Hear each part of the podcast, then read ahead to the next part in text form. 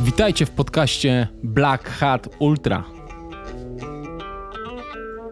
Ja to chcę przetestować na sobie i chcę pokazać środowisku polskiemu, że, że to jest naprawdę e, też fajna i dobra metoda treningowa, która może naprawdę cieszyć. I cały czas e, mamy taką świadomość, że ten nasz potencjał jeszcze nie został wykorzystany w 100%, że my się stopniowo rozwijamy, więc co roku ten progres jest. Oczywiście, to nie da się tak powiedzieć, że on jest taki liniowy i to wszystko taka piękna bajka. Oczywiście są jakieś tąpnięcia, są biegi, które nam nie wychodzą, jest coś, z czego nie dopatrzymy, e, albo jakiś my błąd podejmiemy decyzyjny na trasie czy, czy przed zawodami, ale z tego cały czas wyciągamy wnioski i się uczymy i myślę, że jesteśmy coraz bardziej dojrzałymi zawodnikami, trenerami. Nie dosięgnęłam jeszcze swojego limitu. Ja dopiero widzę, jaki mam potencjał i co jeszcze mogę zrobić i to mnie mega cieszy i nie mogę się doczekać kolejnych, kolejnych lat, bo ja to tak widzę, że to będą lata, lata fajnych e, treningów i fajnych startów przeplatanych tymi gorszymi.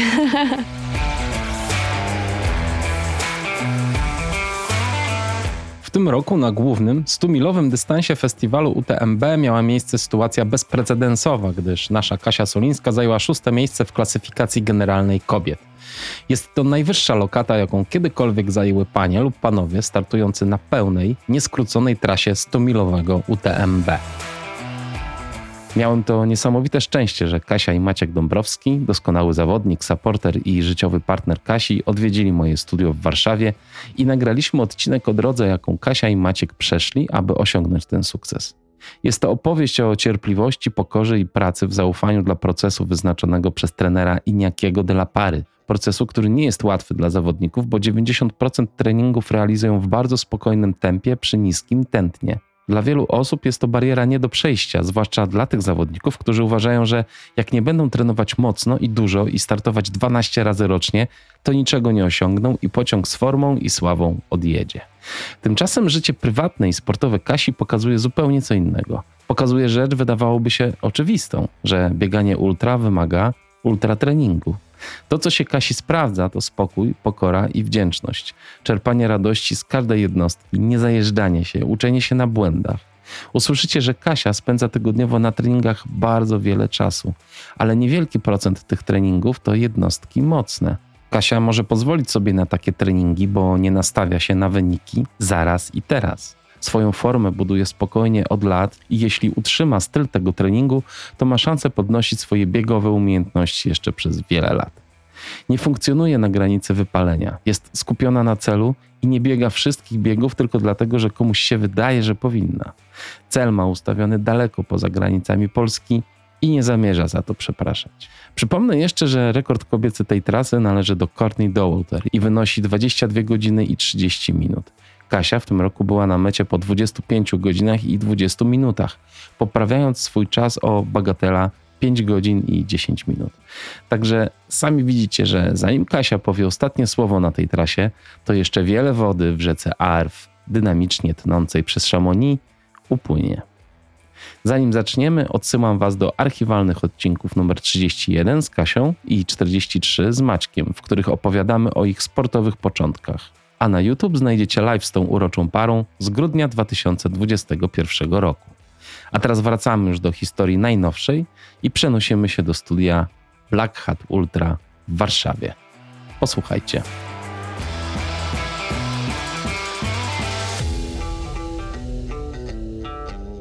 Cześć, witajcie, Maćku. Kasiu, cześć. Cześć. Cześć. Dziękuję, że przyjechaliście. Pierwszy raz jesteście u mnie w studiu. Bardzo dziękujemy za zaproszenie i, i super Cię widzieć ponownie. No jasne, w ogóle to było moje małe, ciche marzenie, żebyście tutaj przyjechali w tym roku, bo w podcaście już nie pierwszy raz jesteście, ale, e, ale tutaj w studiu się nie widzieliśmy przed kamerami i się bardzo cieszę. My również. Ostatnio się widzieliśmy tak podcastowo 4 lata temu, w 2019 tak. roku. Tak, tak, chyba tak. Chyba tak, ale to my, Kasiu, bo potem był jeszcze Maciek. Tak, ale, ale nasz jeszcze... pod, podcast był nagrywany online, więc. E, nasz był online. I pierwszy pan... raz mam okazję, więc bardzo mi miło. I potem jeszcze live'a nagrywaliśmy jednego, pamiętam. Tak, tak. Fajnie, że możemy, słuchajcie, e, nie mówić o tych wszystkich początkach waszego biegania, bo to już mamy zamknięte. Możemy porozmawiać o e, waszym, bo uważam, że to jest wasz ostatni sukces, czyli wspaniały czas Kasi na UTMB. E, szóste miejsce. kurczę, to już do korty niedaleko jest. No jeszcze, jeszcze, jeszcze trochę, jeszcze godzina 50 i pewnie parę lat treningów, ale, ale coraz bliżej. Fajnie. Na pewno bliżej, bliżej niż dalej. Najważniejsze, że progres w stosunku do ostatniego roku ogromny. Ogromny. Bo to 5 godzin, ponad 5 godzin. Ale to też chyba wynika nie tyle, zaraz spróbujemy do tego dojść, z czego to wynika, nie, nie tyle też z wytrenowania, ile po prostu z tego, że ty po prostu bardzo dobrze poznałaś te zawody, bo było CCC w 2001 roku, 2021 roku. Potem było UTMB, ty na 30 godzin.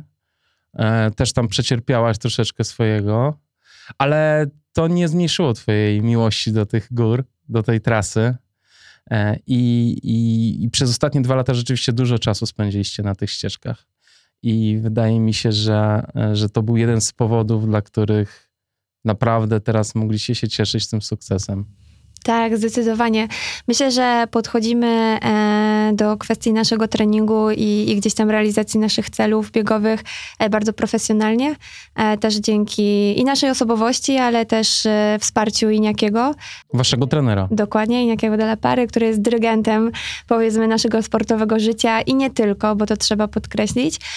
I faktycznie, tak jak rozmawialiśmy w 2019 roku i zapytałeś mnie chyba wtedy, czy kiedyś pobiegnę UTMB, ja ci powiedziałam, że, że, że tak, że jest to moim marzeniem, ale jest to perspektywa e, 4-5 lat, bo też zdawałam sobie sprawę, że to jest e, ogromny dystans, ogromne przedsięwzięcie i w tamtym momencie absolutnie nie byłam do tego gotowa, ale miałam w sobie cierpliwość i miałam w sobie mm, e, bo my też rozmawialiśmy, jak jeszcze miałam poprzedniego trenera, e, natomiast e, na przełomie 2019 i 2020 roku rozpoczęłam współpracę z Iniakim, która też była dla mnie e, bardzo ważnym momentem.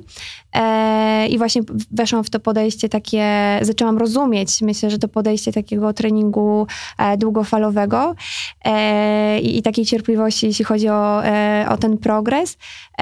I i, I naprawdę fajnie było przez te lata przejść i czekać na, te, na to UTMB. E, I czekać na to UTMB, które okazało się sukcesem, a nie takim ciężkim doświadczeniem, jakie było po prostu w zeszłym roku. Także. No właśnie, ale i tak nie było łatwo, prawda? Bo swoje, swoje musiałeś przecierpieć na trasie. E, ale tak, to jest niesamowite, że że byliście w stanie, bo wy obyd obydwoje trenujecie u, u Nijakiego, prawda? Tak. E, Maciek teraz przechodzi trochę problemów zdrowotnych, ale doskonale zna ten proces. E, I teraz wracasz do tego procesu, prawda, Maćku? Tak jest, Poma pomalutku wracam. E, w, jakby w tym roku wspólnie z Iniakim postanowiliśmy, że trzeba trochę wyluzować, bo, bo pojawiły się problemy zdrowotne i miałem też e, dużo takich spokojniejszych treningów, był też czas wolny po UTMB odpoczywałem z Kasią praktycznie 4 tygodnie, niczego, nic nie robiłem, ale teraz pomału już wracam i dalej przede mną są jakieś tam badania zaplanowane, najbliższe za, za kilkanaście dni i dowiem się jeszcze, jeszcze czegoś pewnie nowego i mam nadzieję, że już bez większych przeszkód uda mi się wrócić na, na wysoki poziom e, sportowy. Ja może trochę za bardzo odlecę, ale i ja uważam, że twoja niemoc treningowa, niemoc biegowa nie wzięła się z niczego. Ty po prostu musiałeś ten czas Kasiu poświęcić. Bardzo możliwe, ale dokładnie tak było. Czułem, e, może nie od początku sezonu, ale już e, w Szczawnicy na Mistrzostwach Polski e, poczułem się jakby gorzej i, i później kolejne starty jeszcze na ultrabiesie próbowałem, ale, ale pojawiły się jakieś problemy właśnie oddechowe no i później e, wiedziałem, że na razie jakby muszę skupić się na swoim zdrowiu. No i wiedziałem, że ten sezon e, najważniejszy będzie pomóc Kasi w przygotowaniach do festiwalu UTMB. No i szczególnie właśnie te nasze wszystkie wyjazdy. W czerwcu ruszyliśmy najpierw na Mistrzostwa Świata do Innsbrucka, kamperem moich rodziców. E, za co im bardzo dziękujemy, że możemy właśnie korzystać e, z tego, bo to bardzo dużo wnosi do naszego treningu. No i następnie Dolomity i Alpy i wiedziałem, że tutaj muszę jak najlepiej e, pomóc przygotować się Kasi do jej najważniejszego startu, a mój sezon nie był dla mnie już taki ważny. Ważna była ta pomoc i, i to, żeby przygotowała się w optymalnych warunkach. No właśnie, właśnie tak czuję, dlatego też mówię, że to nie jest tylko Kasi sukces, ale też właśnie całego teamu, do którego Maciek i twój trener należą przede wszystkim. Może jeśli team jest większy, to za chwilę o tym opowiesz. Ale to, co chciałem powiedzieć, to, że właśnie to, że wy jakby weszliście na ścieżkę Iniakiego, która jest tak powolna i wymaga y, tak niesamowitej motywacji, dyscypliny i spokoju w tym wszystkim, pokory dla procesu. To jest niesamowite, że y, jakby musicie się powstrzymywać ciągle przed startami, przed, e, przed tym takim startowym scrollowaniem, jakby to można powiedzieć, przed szukaniem tych, tych mocnych, mocnych impulsów. Powstrzymujecie się przed tym, przed tymi mistrzostwami Polski, przed Goldenami, przed tymi wszystkimi całymi zabawami i skupiacie się na jednym celu, jakim jest ten start e, na UTMB i, i wydaje mi się, że stąd te sukcesy, prawda Kasiu? E, tak, e, tak, zdecydowanie. E, wrócę tutaj faktycznie do gdzieś tam tej specyfiki naszego treningu, bo my bardzo dużo czasu spędzamy na treningu takim bazowym, czyli obracamy się w strefach pierwszej i drugiej, jeśli chodzi gdzieś tam o intensywność naszego treningu i jest to bardzo duży procent. Już nie mówimy tutaj o tym procencie 80-20, a czasem 90-10 albo 95-5. To w zależności też na E, jakim etapie przygotowań jesteśmy, w jakim cyklu treningowym. Natomiast tego biegania jest w pierwszej i drugiej strefie jest, jest sporo. I to, co jest trudnością dla wielu biegaczy, szczególnie biegaczy amatorów, to jest to, że e, trzeba tam biegać wolno. E, I bardzo trudno gdzieś tam e, mnie również było zaakceptowanie, e, zaakceptowanie właśnie tego, że, że to jest aż, czasem aż tak wolno. Mm -hmm. Szczególnie po okresie właśnie roztrenowania, kiedy ten organizm jest troszeczkę na niższym gdzieś tam poziomie i ta wydolność troszkę jednak spada, kiedy nie robimy nic i, i wracamy i znowu to 6-0, to 5-40, no to no tak. ja, ja cię... No ciężka sprawa. Też w zeszłym roku faktycznie miałam takie poczucie, że 8 tygodni spędziłam tylko i wyłącznie na treningu takim właśnie tlenowym. Tam nie pojawiało się ani pół akcentu, ani wejścia w drugą strefę, w trzecią strefę, po prostu nic, nic, nic. I ja już byłam zaniepokojona, czy faktycznie to jest dobra metoda, bo bo to trwało po prostu tak długo e, i, i nawet miałam z nim rozmowę taką, że, że trenerze, czy, czy tutaj masz czas, żeby mi trening rozpisywać, czy po prostu nie masz czasu, to wrzucasz ten tlen. Ale faktycznie pogadaliśmy po raz kolejny o tym procesie, tak żeby mi przypomnieć, że jesteśmy w dobrym miejscu i robimy naprawdę dobrą robotę i, i to wymaga gdzieś tam cierpliwości, e, ale też możemy sobie pozwolić na taką pracę, ponieważ też w tym treningu i w tym podejściu objętość treningowa musi być dosyć spora.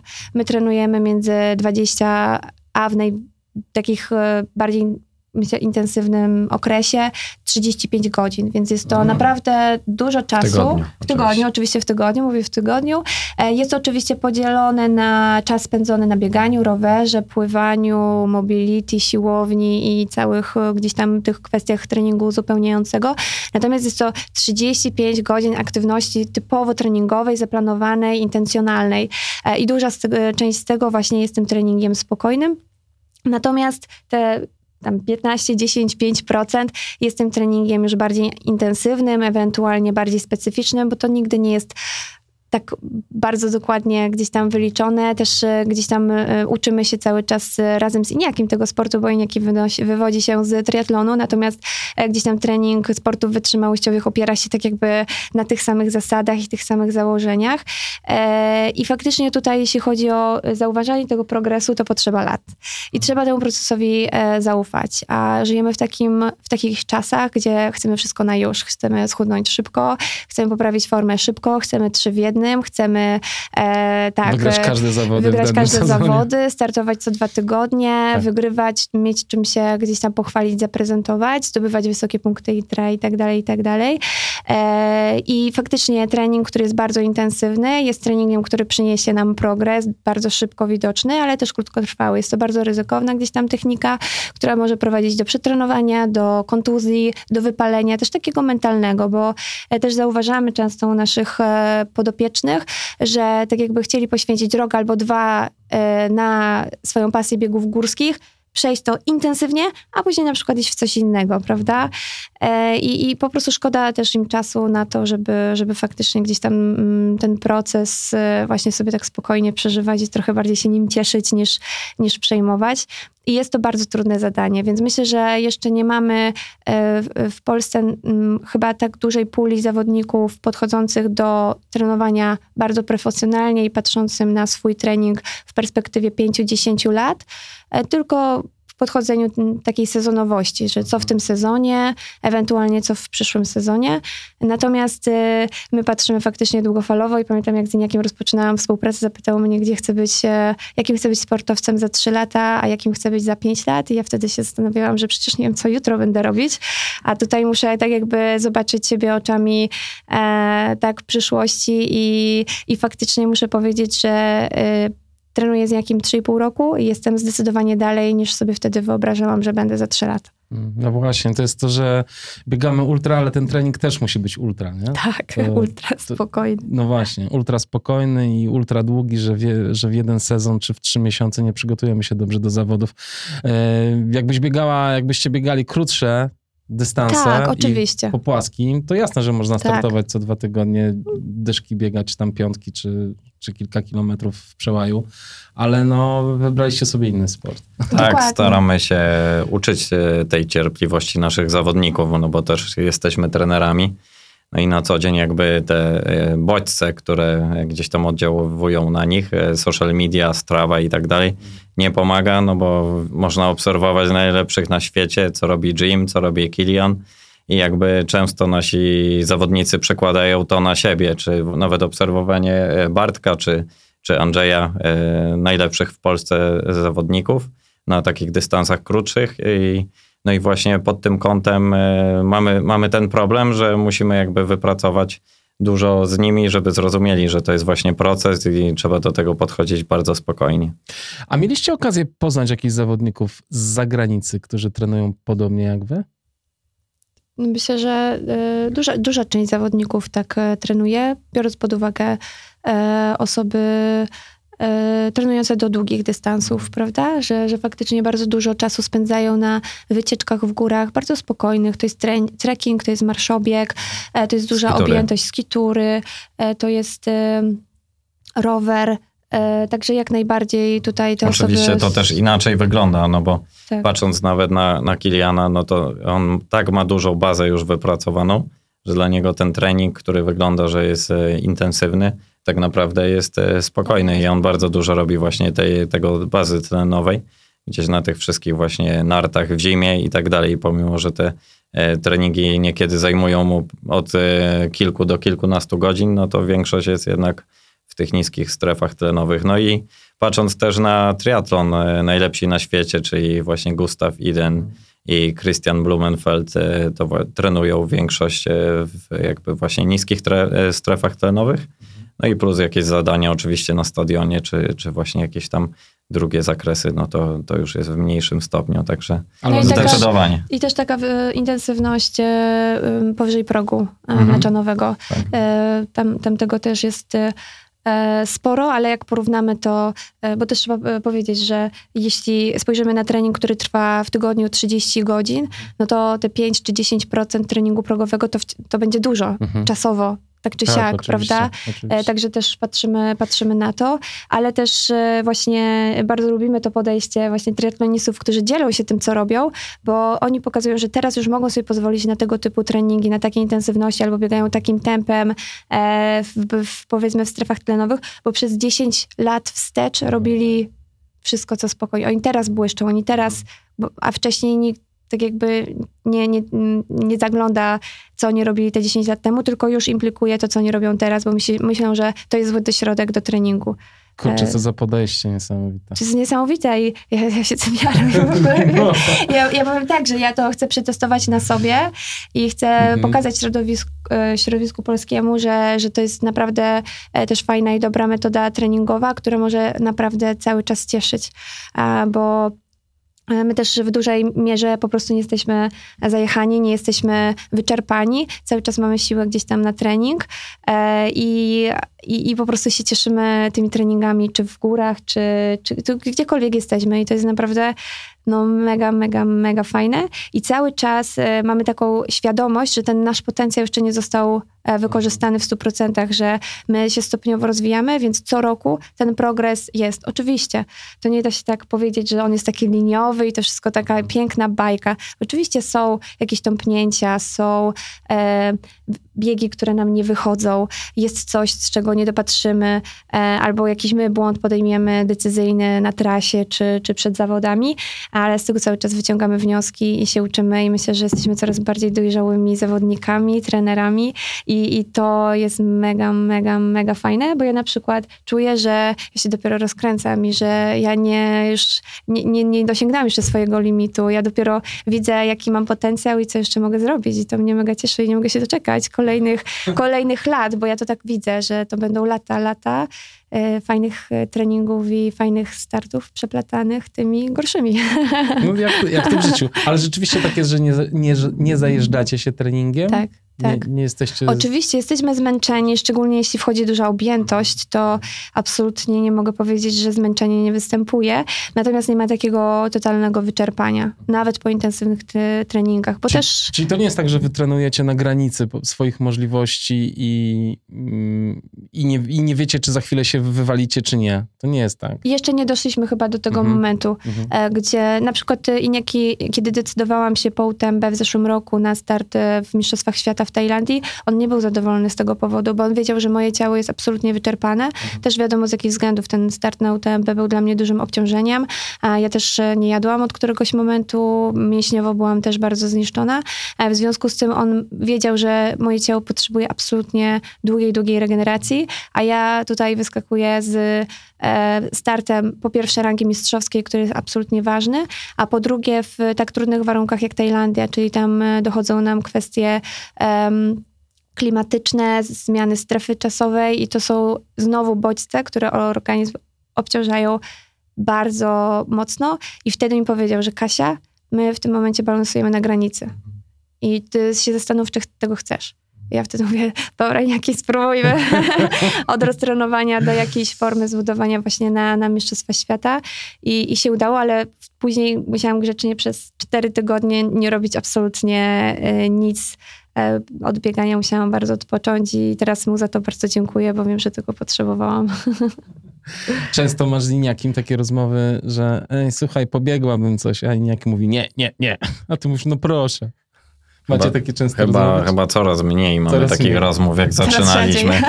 Ja z Iniakiem zacząłem w 2019 roku i też wróciłem wtedy z Norwegii, więc byłem taki spragniony tych startów, a tu nagle ten start praktycznie możliwy co tydzień, ale Iniaki jakby dbał o to właśnie, żebym nie startował za dużo i na początku wydawało mi się, że, no, że słabo, powinienem więcej startować, ale im jesteśmy starsi, e, jesteśmy bardziej doświadczeni, to wiemy, że tych startów nie może być e, za dużo. Wystarczy popatrzeć też na najlepszych na świecie. Tam najlepsi, e, właśnie czy Jim, czy Kilian nie startują kilkanaście razy do roku, bo wiedzą, jak bardzo to jest obciążające. Więc wybierają tylko kilka startów takich gł- głównych. Zwykle to jest jeden, dwa i plus jakieś takie krótsze, które pomagają jakby w zbudowaniu e, tej formy.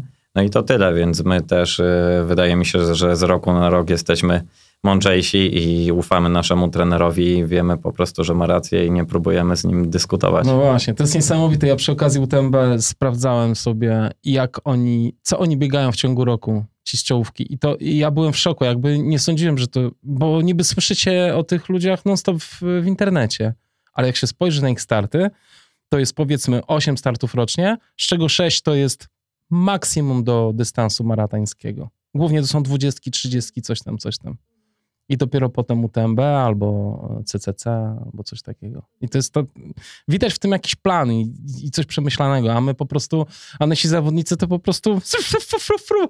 tu 70, tu 30, tam 120, e, a, na, a, na, 240. a na koniec sobie pobiegnę to UTMB na koniec sezonu. No to mniej więcej takie mamy podejście. Jest to po prostu, no i się kończy jak się kończy. No. No bo właśnie o, o to, o czym mówiliśmy wcześniej, że jeszcze bra- brakuje nam takiego profesjonalnego podejścia i takiego zaufania, że, że właśnie, żeby przygotować się, żeby tak jakby zbadać swój stuprocentowy potencjał, my musimy też odpocząć. My musimy bardzo rozważnie podchodzić gdzieś tam do naszego organizmu, bo zobacz, ja też teraz startuję mniej w Polsce, bo mam mniej startów do dyspozycji w ciągu roku. Ja muszę teraz wybrać priorytety i ja teraz e, tak jakby wiem, że to jest taki moment, w którym ja e, na trening poświęcam, nie chcę użyć poświęcam, bo nie lubię tego słowa, przeznaczam dużo czasu, bo to jest moja pasja i to kocham. I to jest taki, taki moment w moim życiu, gdzie to jest numerem dwa, bo numerem jest Maciek. Natomiast e, to jest mój numer dwa w życiu e, i po prostu chcę ten mój potencjał wykorzystywać na arenie też międzynarodowej, dlatego jest mnie mniej w Polsce. Natomiast w Polsce wybieram też e, zawody, które mają rangę mistrzowską, czy może sentymentalnie są dla mnie w jakiś sposób e, ważne, ale faktycznie patrzymy na te starty już e, e, gdzieś tam e, z taką bardziej rozwagą i też patrzymy na starty e, w kontekście kilku lat. Mhm. Ale ty też zauważyłem, się uspokoiłaś w, w, względem ostatniego e, roku 2022, bo na przykład te, też sobie porównałem twoje starty i niby ilość startów była podobna, ale na przykład Ultra Biesa w zeszłym roku poleciałaś stówkę, a w tym roku już 30. W zeszłym roku jeszcze wepchnęłaś Lavaredo 120, a w tym roku były te Mistrzostwa Świata na 90, więc e, też widać, że się uspokajasz z tymi startami. To było, właśnie to było przemyślane, bo ja startowałam Ultra Biesa ze względu na to, że dla moim startem A było Lavaredo i Lavaredo było startem A z tego względu, że ja musiałam się zakwalifikować na UTMB 2024, czyli e, na 2023, przepraszam, czyli to, co pobiegłam w tym roku. W związku z tym e, full koncentracja była na Lavaredo i też tak jakby spędziliśmy e, z Maćkiem, byliśmy tam kamperem miesiąc w, w, w Dolomitach, gdzie trenowaliśmy, gdzie obiegałam trasę, gdzie przyzwyczaiłam swój organizm do wysokości i tak dalej, i tak dalej. Natomiast Ultra Bies był moim startem, gdzie startowałam w nocy. Więc ja też tak jakby przyzwyczajałam mój organizm, czy adaptowałam się do tego, jak właśnie się czuję biegiem no, podczas biegów noc, nocą. E, weryfikowałam sobie sprzęt e, na, na takim biegu i tak dalej, i tak dalej, więc to też było dla mnie tak jakby pewien element przygotowania i ten start nie był dla mnie startem ważnym. On był dla mnie startem takim sprawdzającym, prawda? No bo też moim startem takim ważnym na początek sezonu były Mistrzostwa Polski, więc po Mistrzostwach Polski, gdzie ja tak jakby pobiegłam to na 100%, nie mogłam oczekiwać od swojego organizmu, że ultrabiesa na 100 km pobiegnę na 100%, więc podchodziliśmy do tego ze świadomością taką, że e, my też byliśmy tam ambasadorami, ale wzięliśmy pod uwagę, co ten bieg może mi dać w perspektywie startów, które są dla mnie kluczowe. No i 120 było dla mnie też startem ważnym ze względu na przygotowanie do UTMB, żeby zweryfikować, bo to był bieg, który zajął mi 15 godzin, czyli dwa razy krócej, jak to się okazało. Mój drugi start docelowy w ubiegłym sezonie, e, więc to wszystko jest tak jakby pewną ciągłością, że pewien start musi mnie przygotować do kolejnego, tak samo e, tegoroczny chociażby Werbier e, miał mi dać mm, kwalifikacje na rok następny. Więc bardzo się cieszę też, że zasady kwalifikacji na UTMB się zmieniły, bo my musimy planować sezony dwa lata w przód. Więc musimy myśleć o tym, jak po pierwsze przygotować sezon startowy i po drugie, jak robić progresję naszego, czy periodyzację naszego treningu. I to jest fajne, bo to wymusza od nas coraz bardziej profesjonalnego podejścia do przygotowań.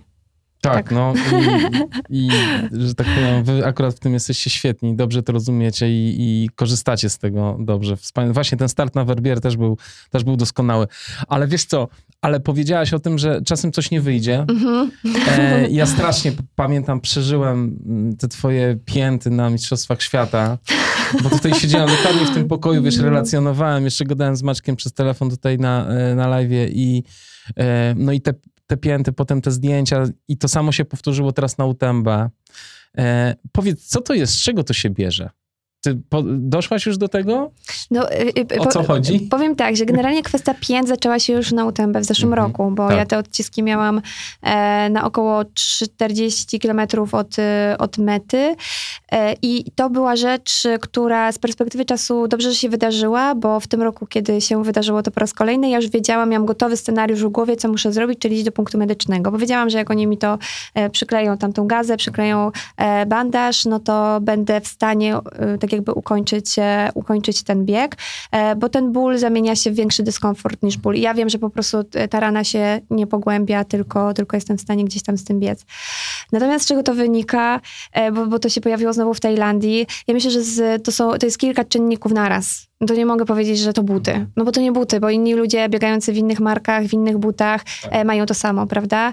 E, więc ja myślę, że to jest specyfika e, połączenia butów, może wkładki, skarpetek, przygotowania skóry do, do biegu, e, wilgotności, bo jak jest wyższa wilgotność, skarpetka jest mokra, te tarcia są dużo bardziej, e, gdzieś tam e, się, się, się prze- przesuwają. To są też właśnie takie mikroprzesunięcia stopy. Wiesz, jak to trwa dwie godziny, to nie jest problem. Jak trwa 10, 15, no to już rośnie gdzieś tam, rośnie ten, ten dyskomfort. I kolejna rzecz to, to jest, dwie kolejne rzeczy to jest technika biegu, i tych, a przede wszystkim technika biegu na bardzo stromych odcinkach, bo wtedy najczęściej spadamy na piętę, bądź na całą stopę. Ale jak widać pewnie Jak u mnie... w dół. Jak biegniesz, i oczywiście jak, jak, jak biegniesz w dół, dokładnie, też pewnie k- podłoże, jeśli jest, im jest twardsze, e, tym, tym gdzieś tam jest trudniej. I ja po y, Tajlandii oczywiście wyciągnęłam wnioski. Ja zmieniłam skarpetki, Cały sprzęt testowałam przed UTMB, biegałam e, i w tych skarpetkach, w których startowałam, i w butach i tak dalej, i tak dalej. E, Też przygotowywałam moje stopy pod kątem e, naskórka, więc stosowałam odpowiednie maści dla sportowców, żeby, żeby ten naskórek był po prostu no, przygotowany, nie, nie, nie ulegał gdzieś tam tym obciar- obtarciom.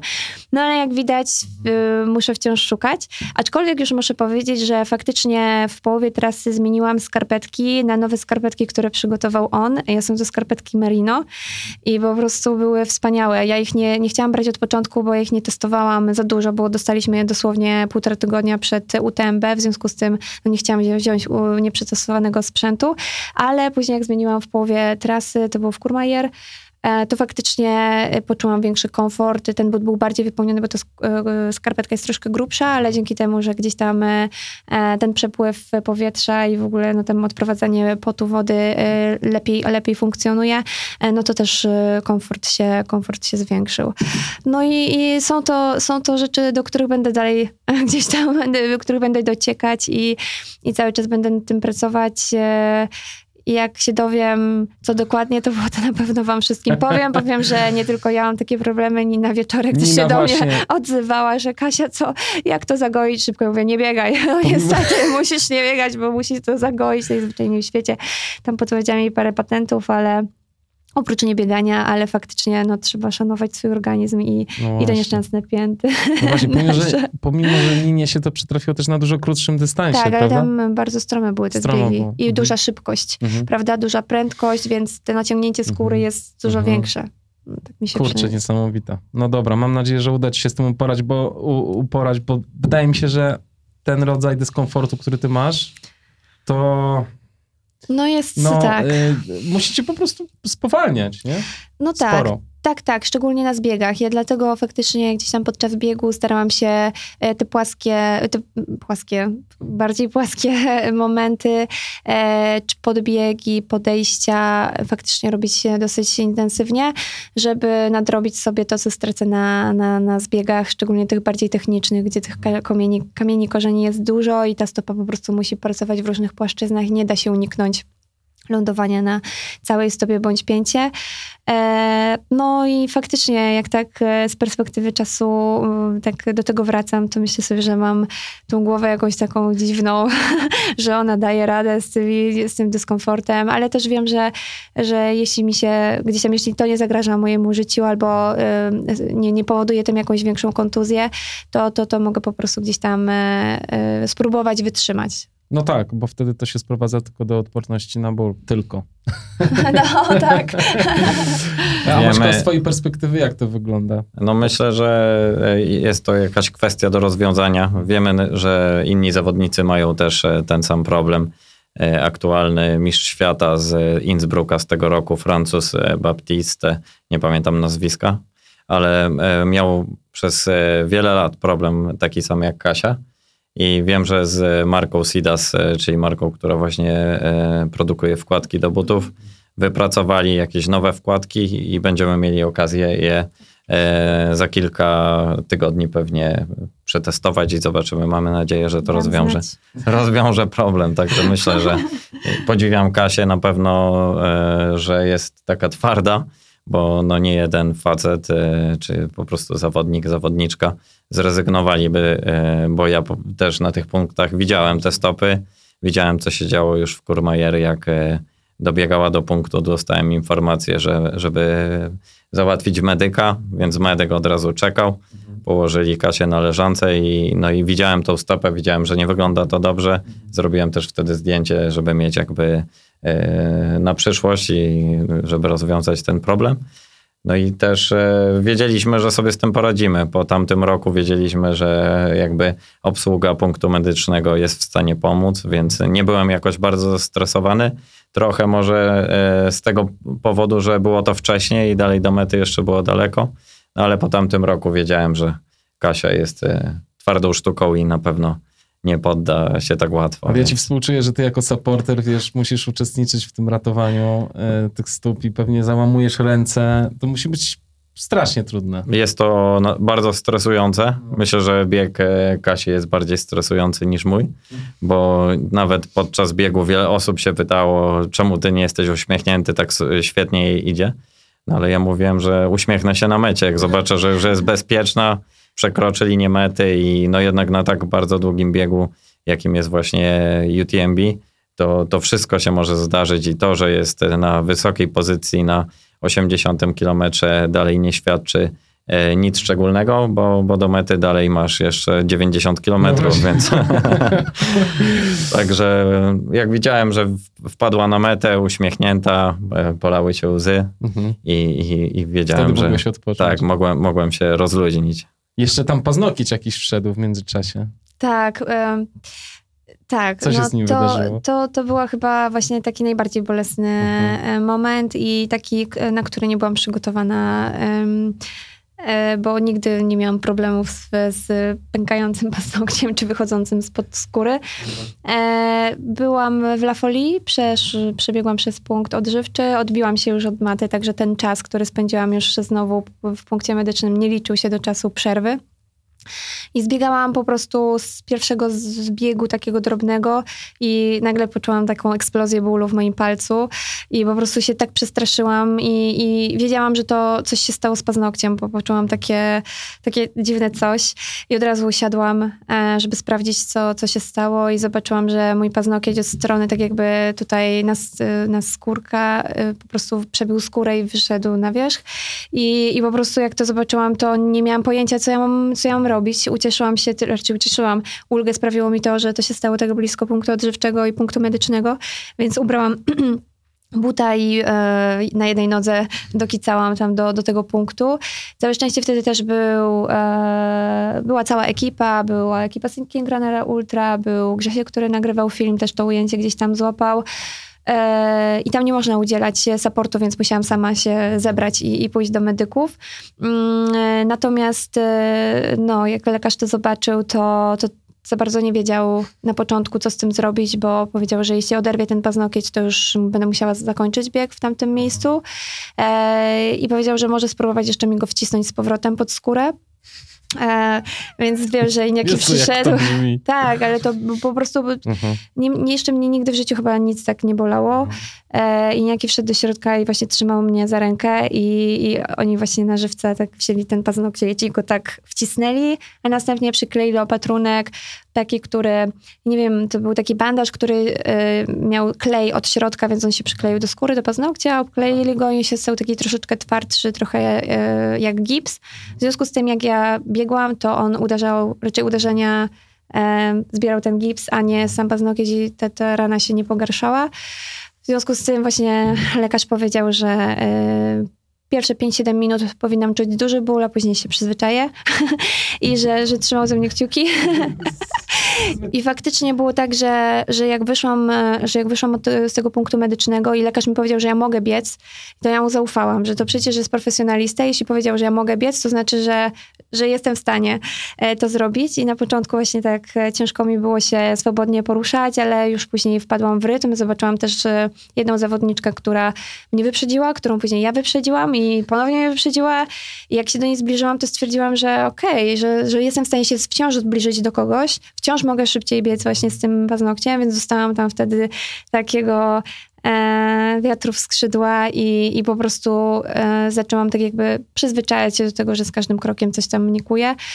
Natomiast e, e, gorsze było to, że czułam, że mi się to dzieje w drugim paznokciu, e, po drugiej stronie i modliłam się przez, przez kolejne, tam nie wiem, ile zostało 50 kilometrów, żeby mi to nie pękło, bo już mówię kolejne 15 minut, tu 15, tu 15, więc pół godziny już straciłam punktu, w punktach medycznych, a ja czułam się po prostu na siłach i i chciałam, po prostu czułam, że to jest e, ten dzień, w którym jestem w stanie wykorzystać swój potencjał i było mi po prostu przykro, że tracę czas na, e, na te punkty medyczne, a z drugiej strony być może, że te przerwy na punktach medycznych wpłynęły pozytywnie na gdzieś tam moją kwestię performance'ów w tych, w tych, Bo w tych odpoczęłaś po bo odpoczęłam. Mhm. Dokładnie, więc e, nie chcę mówić tak, jak niektórzy mówią, że a, gdybym nie była na tych punktach, to byłabym pół godziny szybciej, Bo bo, nie to wiadomo, bo nie wiadomo, bo nie wiadomo. I ja Tak. jestem doskonale o tym przekonana.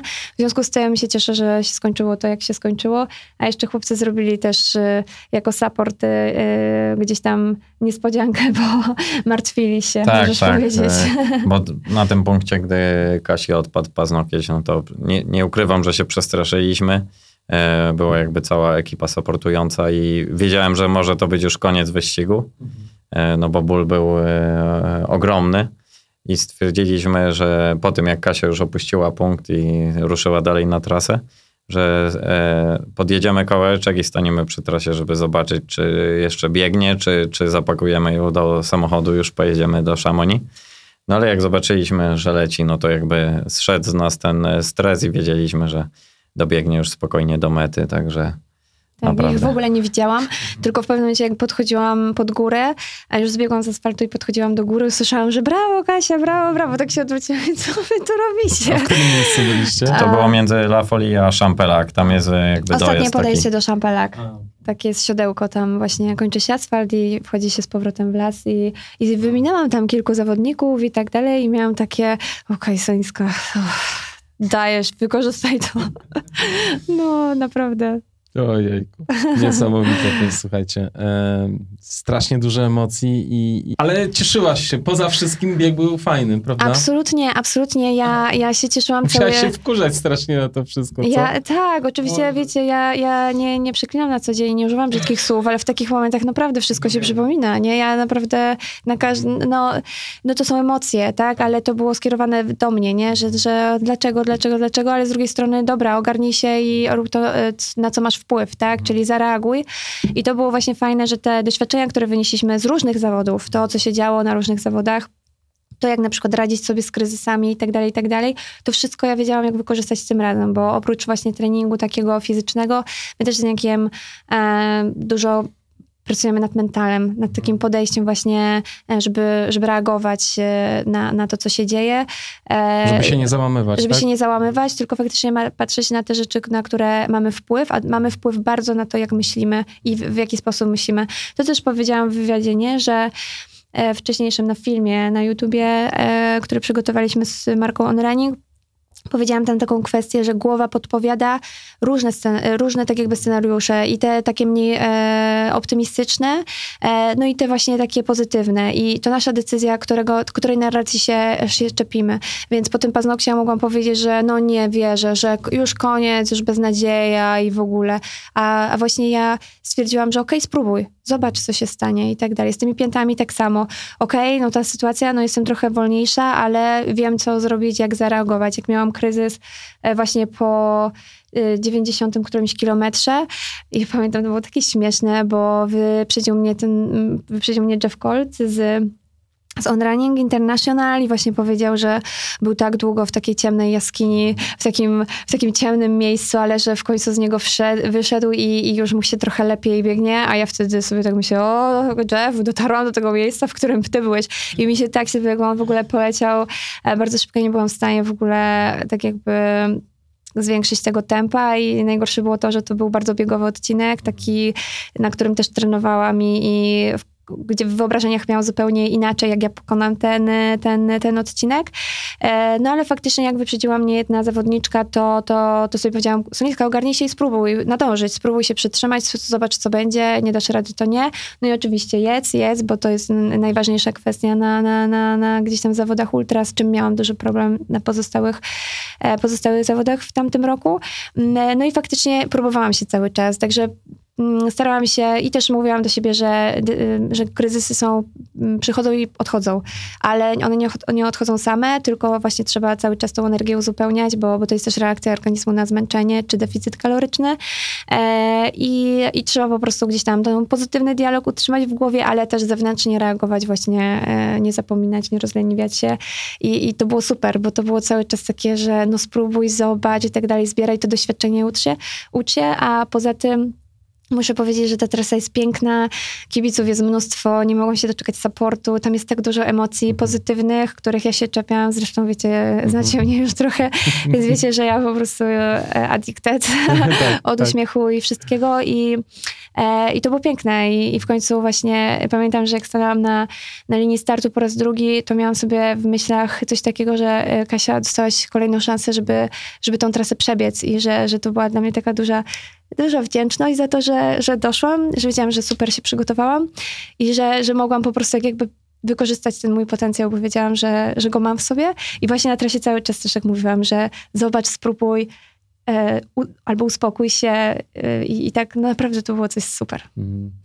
Fajnie, fajnie, że to w sobie wypracowałaś i to też nie jest coś, co, nad czym się pracuje właśnie sezon czy dwa, prawda? To są, to są lata, lata prób błędów i, i poprawiania tych błędów. E, wspaniale, że masz do tego siłę i motywację.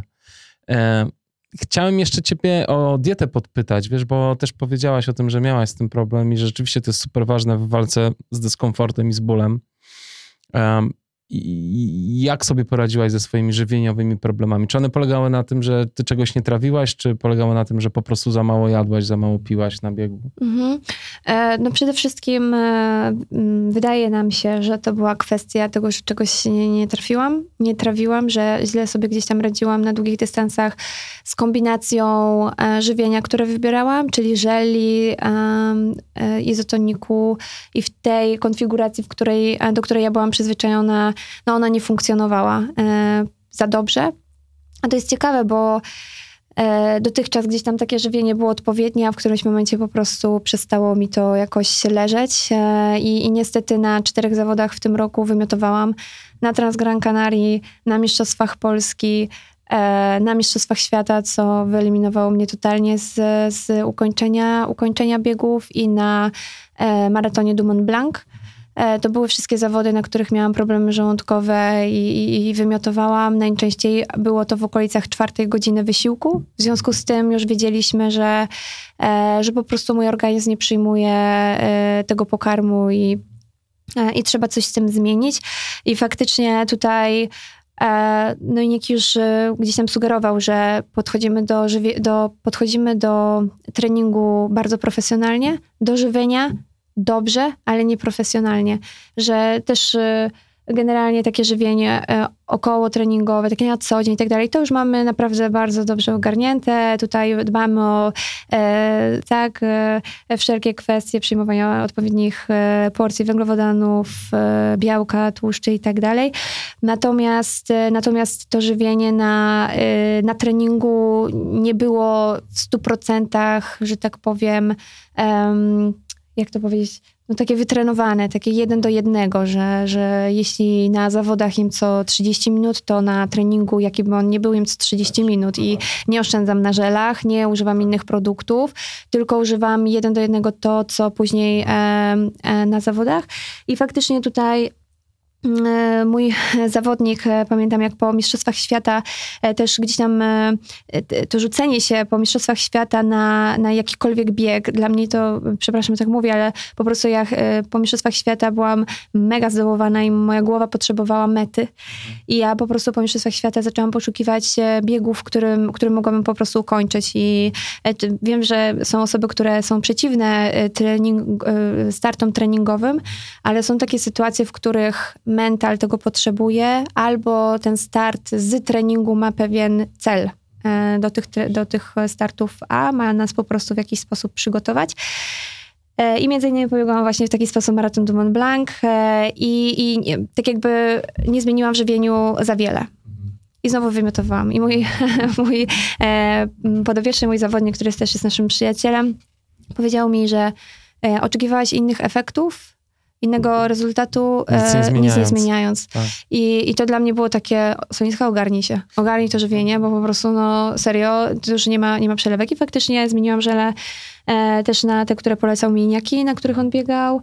E, zmieniłam izotonik na tą samą firmę. E, oczywiście to nie było tak, że zmieniłam i wiedziałam, że to zagra na 100%, tylko trenowaliśmy to faktycznie jeden do jednego. Andrea DeLong tutaj pomagała mi e, też przygotowywać mój żołądek do coraz większej pod, e, podaży czy przyjmowania węglowodanów. Zaczynałyśmy tam od 60 przez 70, 80, 90 i po prostu mój żołądek był bardzo dobrze przygotowany.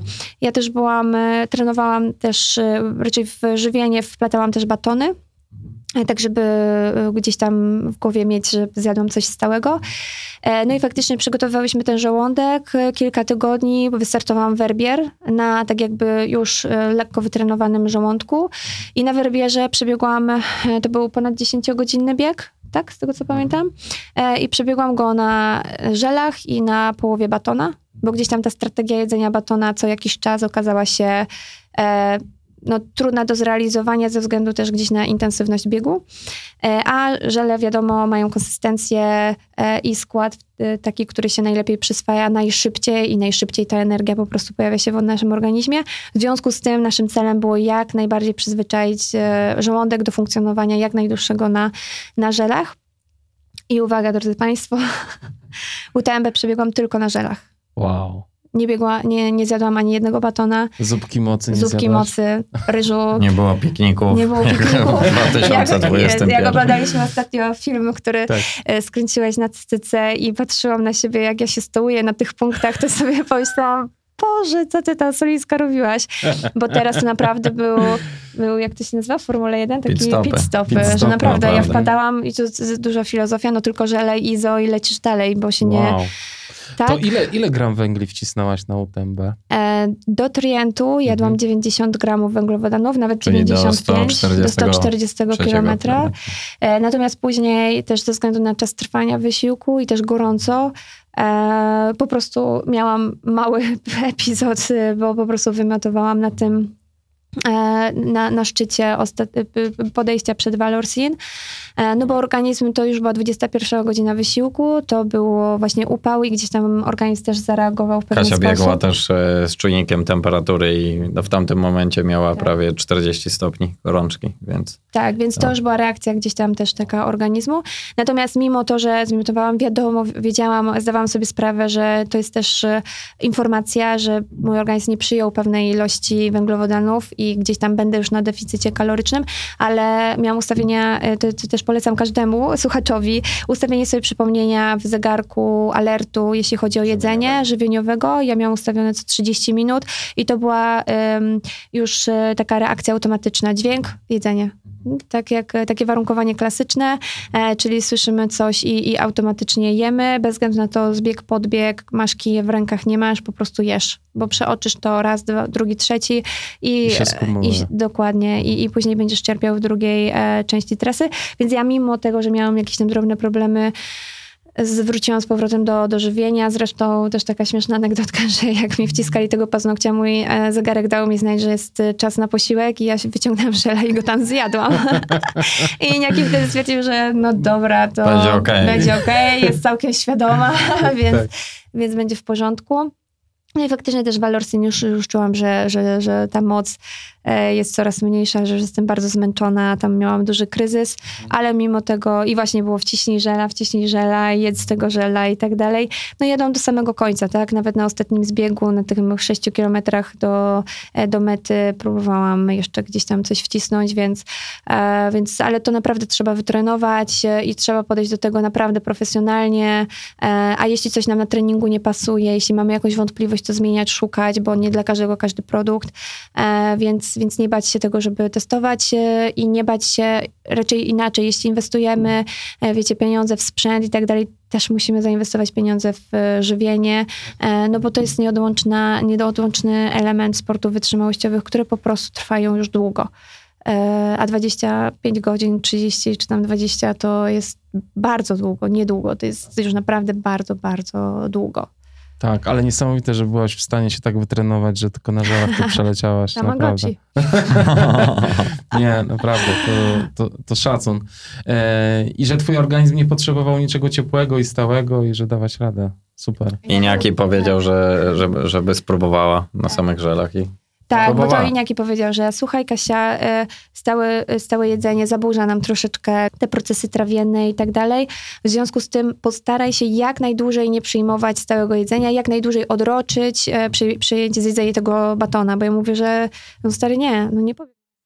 No bo oczywiście byliśmy przygotowani na plan B i mieliśmy ze sobą jakieś stałe jedzenie, Tak, tak. no ale wiedzieliśmy, że, że wszystko zjada, nie zostają żadne żele w kamizelce, także... No Nie i też na- bo byłam szybciej na punkt. No dobra, no ale jakby plan, który przygotował nasz, nasz trener e, jed, jedzenia żywieniowy na, na zawody był cały czas sprawdzany, cały czas gdzieś tam był odpalany tak. komputer, tak, i w Excelu, gdzie się cały czas zaznaczaliśmy, że, czy je, czy nie je, czy trzeba jej więcej dać i, Także plan jest ważny, ale weryfikacja tego planu i reagowanie na zmiany w planie jest bardzo, e, bardzo, bardzo ważne. E, Mówimy tutaj też e, o, o wszystkich zawodnikach, ale jeśli chodzi o już taki high performance, to jest po prostu klucz. To są te detale, to są te różnice, które decydują, kto jest na mecie, w jakiej kolejności. No właśnie, bo tak, amatorskie bieganie trochę się tutaj różni niż, niż to na, na wysokim poziomie. Kurczę, niesamowite to jest. A powiedz, a jak sobie z piciem radziłaś? I doskonale. Wypiłam, Co piłaś? I Piłam, ile? e, piłam tylko i wyłącznie izotonik. W Mhm. flaskach miałam izotonik. E, ze sobą miałam też e, flaska, w którym miałam proszek wsypany, jeśli Mhm. chodzi o izotonik, żeby na punktach żywieniowych, w których nie mam supportu. E, Tylko zalać? tylko dokładnie, nawet nie tylko zalać, tylko musiałam przysypać, bo to było w jednej małej Aha. tubce i, i po prostu Aha. ja sobie odmierzałam i, i wsypywałam do pustych flasków. Natomiast też e, tutaj skupiliśmy się z Iniakiem. Iniaki jest świetnym też fizjologiem i on też e, zna się dobrze na chemii. Prostu jest człowiek orkiestra. E, I wyliczył, że oprócz gdzieś tam kwestii węglowodanów musimy też wziąć pod uwagę inne składniki, które mają żele i izotoniki i między innymi to był Sód, Sód? za dużo było sodu. i za dużo w tych wyliczeniach wyszło, że było, jest za dużo sodu, w związku z tym musimy też e, wziąć pod uwagę rozcieńczenie zawartości, raczej tej ilości sodu wodą. I miałam ze, sobą kubeczek, e, ten wielorazowy i na każdym punkcie piłam. Robiłaś dokładne proporcje. Tak, To to znaczy, na, w kubeczku piłam tylko wodę, więc Aha. jak przybiegałam, miałam zadanie. Ja miałam dużo zadań na tym biegu, słuchajcie. Naprawdę się nie nudziłam. E, miałam zadanie, żeby na każdym punkcie pić dwa kubki wody, żeby właśnie e, Rozcieńczyć. rozcieńczyć e, tą ilość sodu. I ja naprawdę tak robiłam. Ja nie, nie, nie, nie bałam się tego, że stracę tam minutę, dwie Mhm. dłużej niż inni, tylko po prostu wiedziałam, że Musisz to, co ro- zrobić robotę. dokładnie, to, co robię teraz, ma wpływ na to, co będzie za 2, 3, 5, 10, 15 15. godzin. Dokładnie. E, I, I tak robiłam. I, I to jest naprawdę niesamowicie, bo, bo to już świadczy o takim naprawdę świadomym podejściu do biegu i bardzo profesjonalnym podejściu do biegu i, i cieszę się, że tak jakby to przetestowaliśmy i, i tak jakby pokaza- zobaczyłam, że, że faktycznie jest się w stanie przebiec tylko i wyłącznie gdzieś tam na, e, na żelach. Nie jest to przypadkowe, jest to wytrenowane, ale i trzeba I w to nie jest wierzyć. to szczęście. I nie jest to szczęście, nie jest to szczęście posiadania e, gdzieś tam e, twardego żołądka, bo udowodniłam w tym roku, że nie jest on taki twardy, wymiotując tyle razy.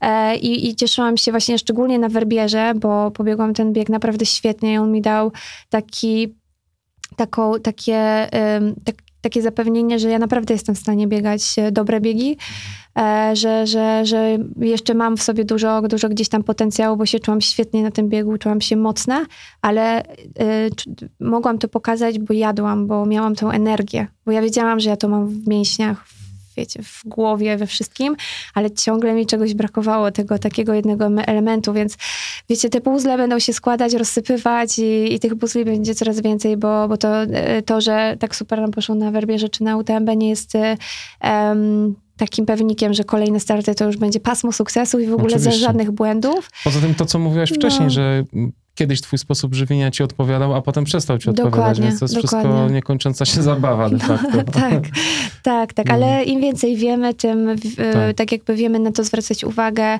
e, widzimy co jest e, istotne i, i czego absolutnie nie można gdzieś tam pominąć w tej sferze, e, w sferze przygotowań, ale to, co jest też najważniejsze, to to, żeby po prostu się tym bawić, a jak słyszycie w moim głosie, to ja po prostu to uwielbiam i, a, i naprawdę nawet te cięższe chwile, nawet właśnie to, że musiałam podjąć decyzję o zejściu z trasy na e, Mistrzostwach Świata było decyzją absolutnie trudną, ale było też decyzją świadomą, bo wiedziałam, że mój organizm jest już, już wyczerpany, po prostu wyczerpany walką od pięciu godzin e, z, z ciągłym wymiotowaniem. I, i było to dla mnie bardzo trudne przeżycie i, i, e, i, i też jakaś pewnego rodzaju porażka, bo czułam, że jestem przygotowana, nie byłam w stanie tego pokazać i, i tak jakby było mi smutno, że czegoś nie dopilnowałam w, gdzieś tam w sferze moich przygotowań, mm, ale też było gdzieś tam taką właśnie lekcją, że po pierwsze w życiu sportowca nie ma samych sukcesów, a po drugie z porażek można naprawdę wiele się nauczyć i warto interpretować je jako coś e, wartościowego, a nie tylko jako coś, co, nie wiem, podcina skrzydła, tylko trzeba tam szukać rzeczy, z których możemy się nauczyć, z których możemy wy, wy, jakieś wnioski a, wziąć. I to, co mi na przykład też e, tak jakby e, dało e, to, co się wydarzyło na Mistrzostwach Świata, to to, że mam wsparcie bez względu na to, czy idzie mi dobrze, czy idzie mi gorzej, bo w, w, w każdych jakby scenariuszach moich występów dostaję absolutnie ogromne wsparcie i to od najbliższych i, i to od osób, których po prostu też nie znam i to jest naprawdę takie budujące, naprawdę to jest takie fajne i, i motywujące. E, no i, i tak. Tak, mamy wspaniałą społeczność e, dla, dla zawodników, którym nie zawsze wszystko wychodzi. E, tak, ta społeczność jest ogromnym wsparciem. No, to wspaniałe. Ale, ale tak, pamiętam te Mistrzostwa Świata, do dziś, do dziś mi chodzą dreszcze i, i fajnie, fajnie, że zrezygnowałeś. W sensie nie było sensu się tam zażynać Nie, ja, ja w momencie, w którym rezygnowałam, ja nadal wymiotowałam, więc perspektywa kolejnych 30 kilometrów, gdzie ja nie pamiętam, ile tego przewyższenia tam miało być, ale po prostu ja wiedziałam, że nie jestem w stanie, że że no, no, po prostu nie widziałam siebie, że ja idę pod te góry, bo zrobiłam rekonesans ostatniego podejścia i ja bym go nie pokonała, bo ja byłam po prostu tak słaba, bez sił. i, i nawet pamiętam, bo dzwoniłam do Maćka kilka razy, gdzie jest ten punkt, na którym kilometrze, a już jestem na tym, a go nadal nie ma i tak dalej. I jak Maciek wyszedł do mnie z Patrykiem, po mnie na trasę, e, no to ja się potykałam w nogi. Ja, e,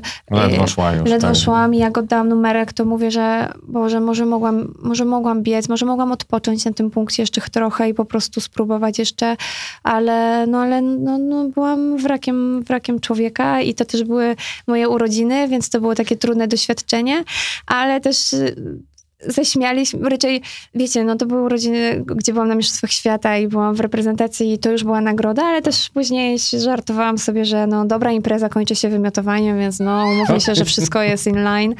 E, no oczywiście żartuję, bo wolałam, tak. żeby to się skończyło zupełnie inaczej. Szczególnie, ale że byłaś super przygotowana. Szczególnie, że czułam się naprawdę mocna i, i, czułam, że, że mogę powalczyć o dobre miejsce. E, ale cieszyłam się gdzieś tam z, z, z, tego, że dziewczyny dały radę ze swoimi gdzieś tam kryzysami. Pojechaliśmy na metę i cieszyliśmy się ich ulgą, ich radością z mety. E, oczywiście e, nie chcę mówić, że zazdrościłam, ale też chciałabym być na ich miejscu.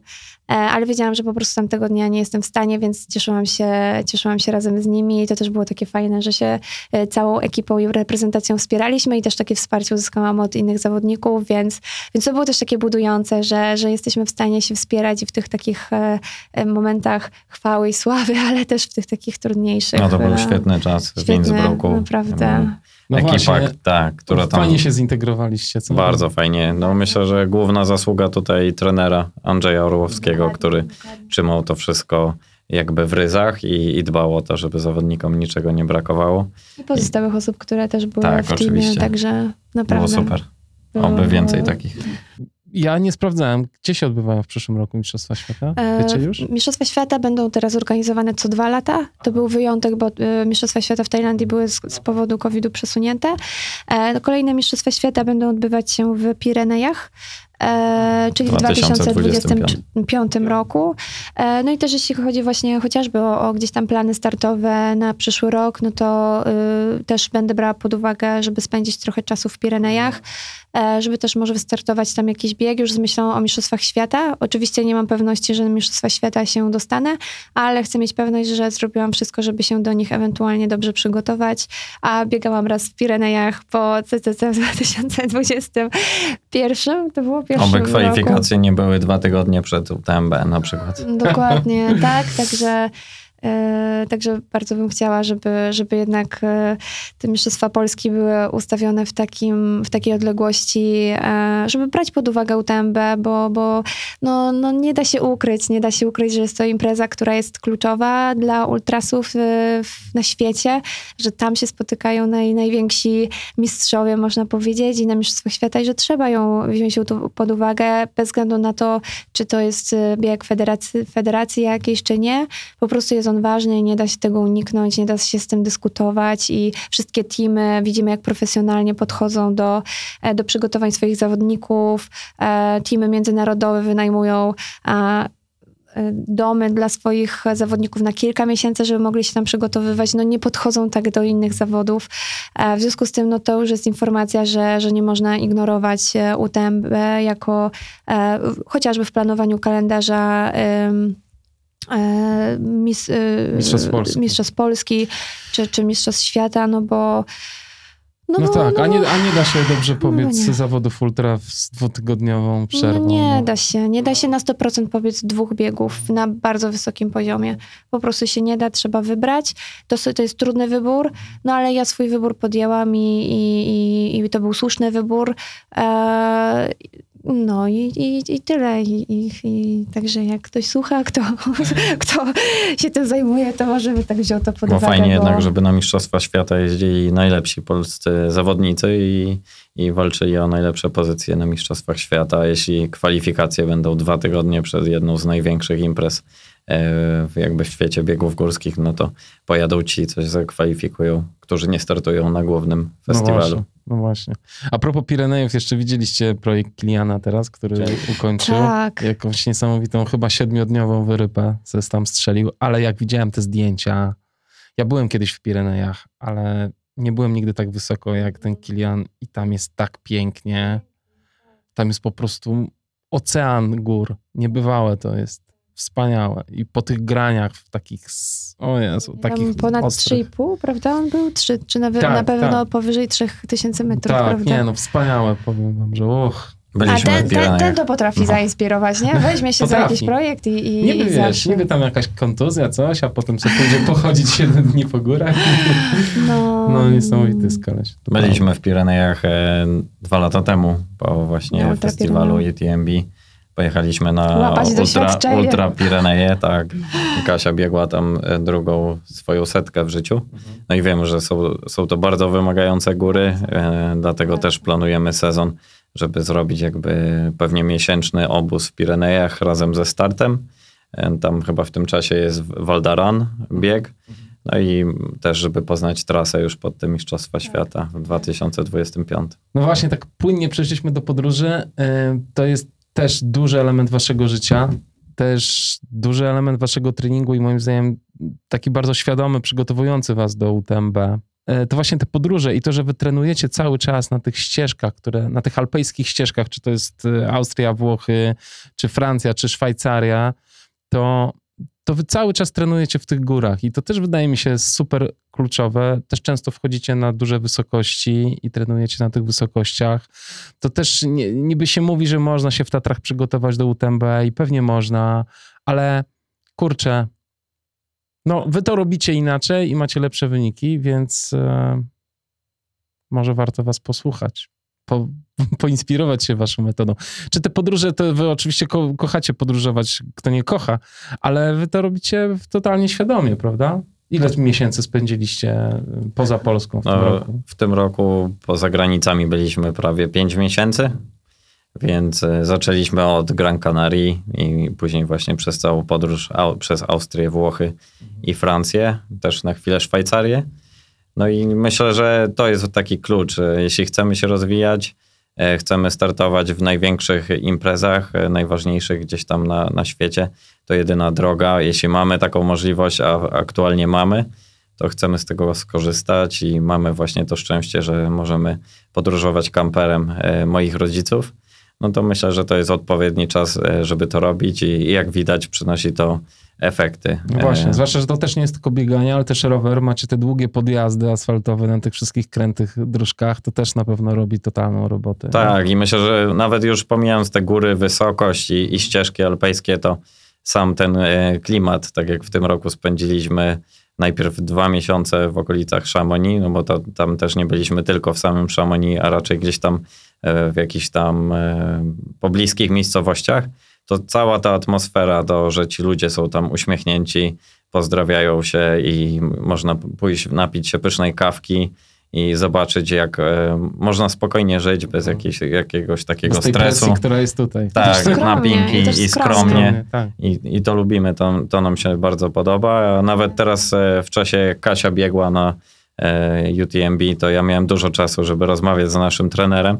No i go podpytywałem właśnie, co myśli o przyszłym roku, że e, powiedziałem mu, że bardzo do, dużo nam dało to, że przebywaliśmy dwa miesiące czy dwa i pół miesiąca we Francji i co myśli, jak, jak powinien wyglą- wyglądać kolejny sezon. No i on tu powiedział prosto, że dobrze by było, żebyście spędzili jesień i zimę gdzieś w ciepłych krajach, gdzie będzie więcej słońca, bo to już ma ogromny wpływ jakby na samopoczucie. Dlatego na pewno w tym roku kierunek e, Wyspy Kanaryjskie, No i jaki jest Hiszpanem, e, Meksykaninem. Meksykaninem. Tak. No, to, to zawsze będzie za słońcem. Tak, mieszka w Katowicach, ale, ale tak, jego... I jakbyście porozmawiali z tymi Norwegami biednymi, którzy tam e, trenują do, do tych triatlonów swoich, to oni, oni pewnie Oj, tak... ale Oj, oni to oni będą- też wyjeżdżają. Tak, oni cały czas są. Gran Canaria nie jest im obca. No tak. tak. E, Grenada nie jest Tak. im obca. Sierra Nevada. E, Sierra Nevada i cała, cała reszta. E, no i to, też, co też chcemy podkreślić, to Maciek ładnie to ujął, że mamy możliwość e, podróżowania. Mamy teraz taką możliwość, bo też sobie ją wypracowaliśmy. Tak. Obydwoje e, pracowaliśmy w zupełnie innych zawodach niż teraz i wtedy nie mogliśmy sobie pozwolić na absolutnie wyjazdy tak długie. Natomiast e, no, ja pracowałam w korporacji, więc też e, Pamiętamy, pamiętamy. Pam- pamiętacie? Wiele osób nie pamięta, bo wiele osób już gdzieś tam patrzy na to, że a ona, mo, a ona ma, Fajnie ona ma. jeździ i to tak ja dalej. wszystkich odeślę do pierwszego podcastu z tobą. tak, wtedy pamiętam, to ja nawet e, nie, nie, nikogo nie trenowałam. Wtedy Mhm. jeszcze nawet nie myślałam o tym, że będę kogoś trenować. I, i, i, I w sumie po tym podcaście to się właśnie, że te słowa padły, to wtedy pierwsze osoby zaczęły się gdzieś tam e, zgłaszać i, i pytać, ale to też wszystko było gdzieś tam tworzone pod kontrolą Iniakiego, który nas do tej roli też tak jakby trenerów e, przygotowywał i cały czas e, pomaga nam się w tym kierunku rozwijać i tą jego filozofię, że tak powiem, szerzyć.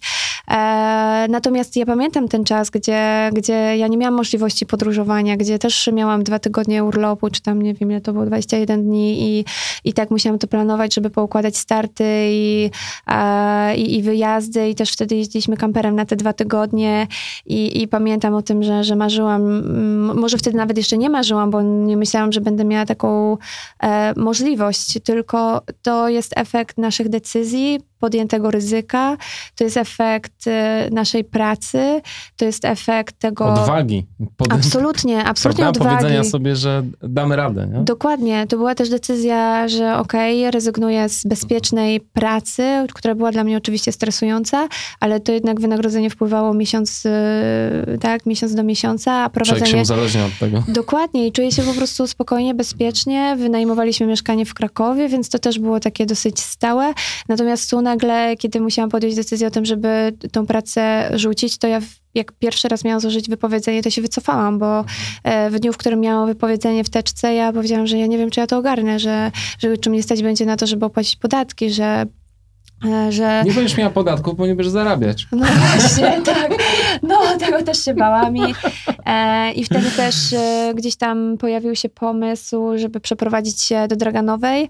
E, I to też, wiecie, niektórzy mogą myśleć, że mamy dom w górach, e, super chatkę ciepłą, a to nie jest Pewnie tak. w To jest, wyobrażeniach e, drewniany domek z kominkiem. Domek z kominkiem i w ogóle wszystko jest super, ale to nie jest tak, bo to jest stary dom, który wieje Trzeba chłodem, dokładnie e, i, e, i gdzie też musieliśmy gdzieś tam sobie go wyremontować e, własnymi siłami, siłami mojego kochanego szwagra, także dziękuję Za pomoc nieocenioną.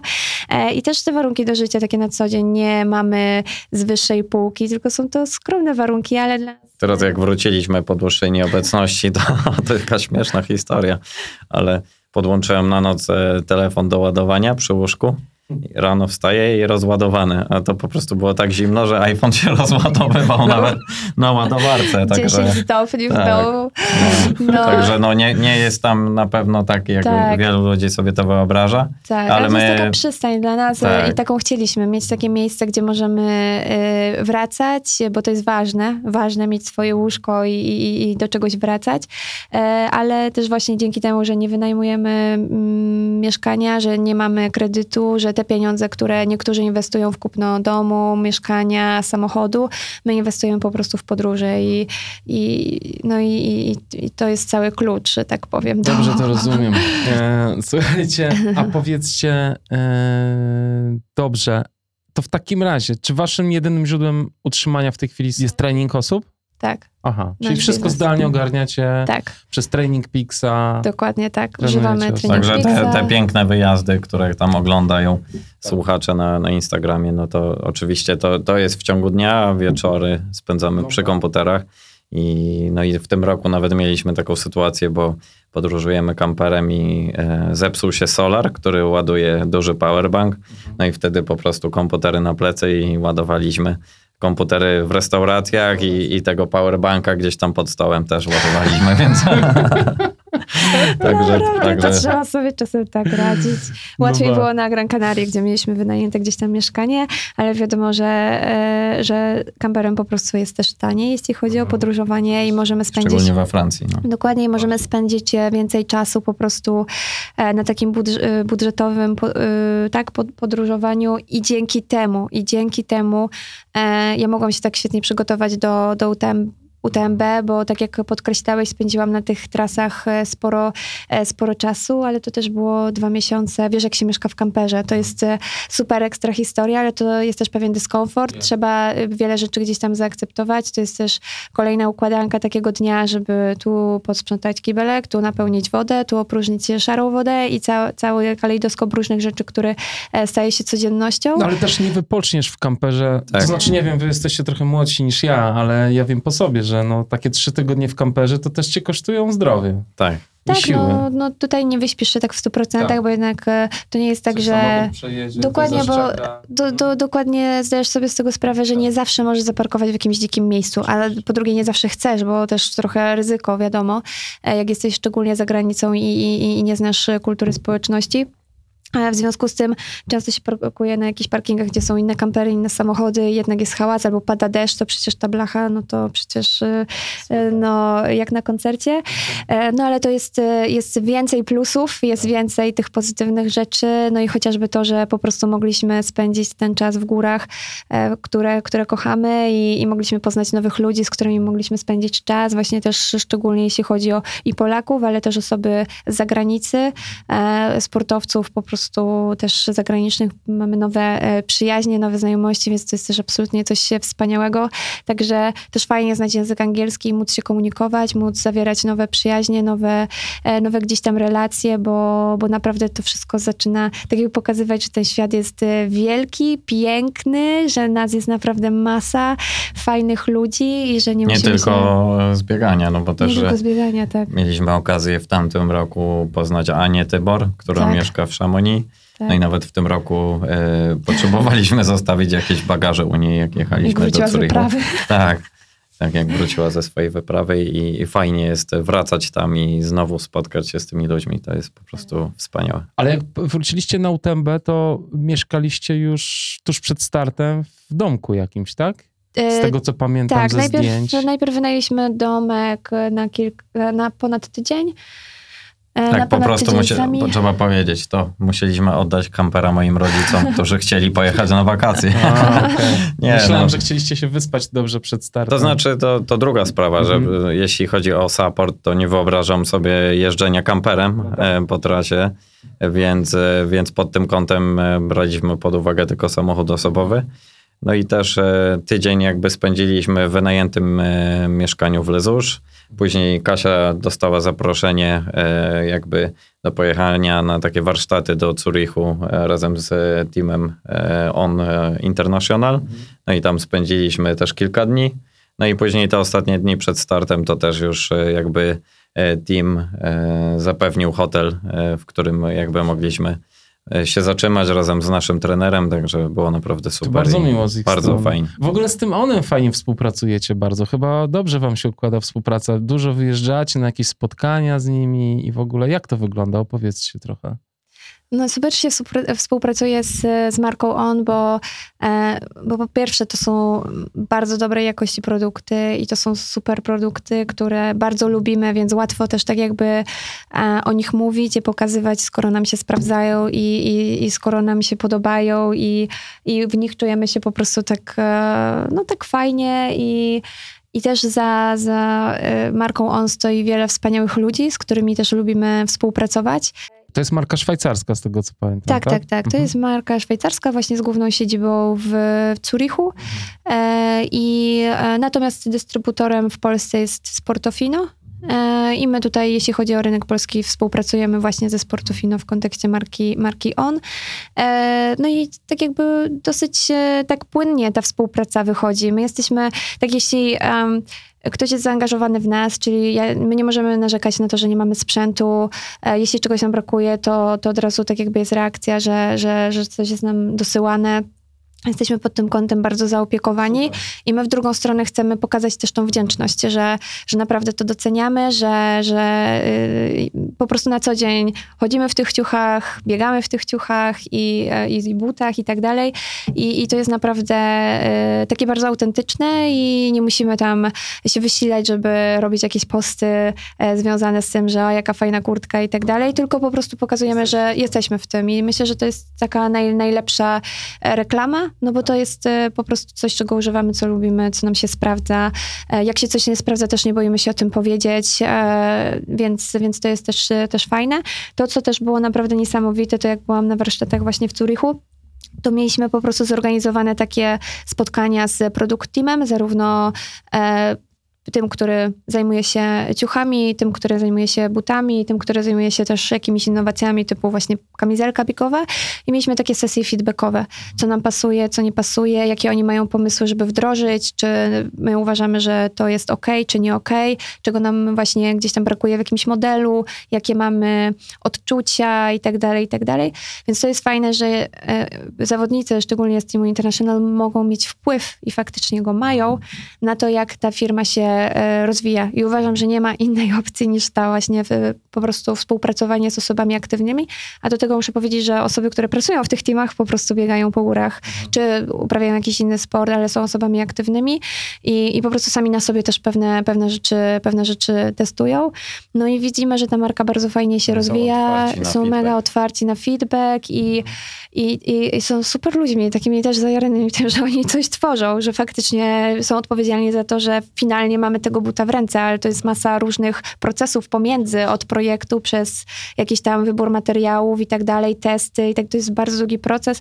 Ten proces trwa dwa lata, od wymyślenia produktu do e, sprzedaży produktu e, i, to też było fajne poznać, tak jakby jak ten proces wygląda, ile po- pomiędzy jest testów, ile ile gdzieś tam e, przychodzi to różnych modyfikacji, poprawek e, i, i, i fajnie widzieć właśnie e, no, za tymi rzeczami e, ludzi, którzy po prostu tak jakby się tym zajmują, produkt. a nie sam, sam produkt i, i to, jest, e, to jest naprawdę no, fajna rzecz, fajna rzecz, fajnie ludzie tam pracują. Nie, no, to fajnie. widać. Widać po waszych No. so- socialach, że fajnie się z nimi współpracuje, z, z tym onem, że macie taki bliski kontakt i też dużo wsparcia na UTMB mieliście, prawda, od nich. Tam jakaś ekipa z wami razem supportowała? Yy, Z Maciek z tobą była, czy... To była ekipa filmowa, e, A. która jakby była odpowiedzialna za, za film, e, który Ale miał z, powstać. z ramienia ona, tak? E, Z Czy- ramienia Sportofino. A, sportu. Tak, tak. okej. Tak, generalnie jak byliśmy na UTMB, to e, by- był cały team international i był cały dział marketingu. Mark, e, mówię o strukturach międzynarodowych, który e, zaprosił raczej do współpracy również filmowców z bardzo wysokiej półki i to oni było, byli odpowiedzialni za content taki międzynarodowy, a więc to, co się działo na social mediach on, no to gdzie między innymi ja tam gdzieś tam mignęłam, to, to właśnie był on international. Natomiast e, e, my też zaprosiliśmy do współpracy e, Sportofino i właśnie on w postaci osób, z którymi e, współpracujemy na co dzień, e, żeby stworzyć też przy okazji drugiego projektu, którym się za, za, zajmowaliśmy i żeby właśnie tak jakby e, wykorzystać e, ten czas, że jesteśmy w, w Szamonii e, do e, też pokazania samego festiwalu, samego biegu i też promocji przy okazji e, marki, którą po prostu lubimy. I przed startem ja się tak trochę raczej nie zajmowałam sobie tym głowy, bo absolutnie to było obok, ale kurczę, no musisz powiedzieć to chyba jakoś przyzwoicie, żeby nie było tam Siary. siary, dokładnie na, na tych filmach. Ale oczywiście e, prze- przedstawiam, chci- chcieliśmy tak czy siak przedstawić autentyczną historię, więc gdyby się coś e, podziało, to też jest część sportu, to też jest część życia sportowca, więc, e, więc tutaj nie miałam jakiejś presji, e, że coś musi wyjść dobrze, lepiej lub gorzej, jeśli chodzi o mój wynik. E, No natomiast cieszę się, że, że, że mamy historię, którą możemy opowiedzieć, opowiedzieć w fajny sposób. Dla mnie to jest pamiątka absolutnie niesamowita, tak jak miałam pamiątkę od ciebie z CCC, do której mogę wracać. Na UTMB w zeszłym roku nie mieliśmy już takiej możliwości. I naprawdę mam mało zdjęć, mało mam jakichś takich e, filmików, czy, bo też e, mieliśmy okrojony skład. E, no a w tym roku, no to nie mogę narzekać na, na gdzieś tam e, różne kadry, gdzie zatrzymały się wspomnienia i, i to jest... E, Był też z nami Manuel. Uribe i Był zrobił Maniuś, piękne tak, zdjęcia. zrobił Oczywiście piękne Jan zdjęcia.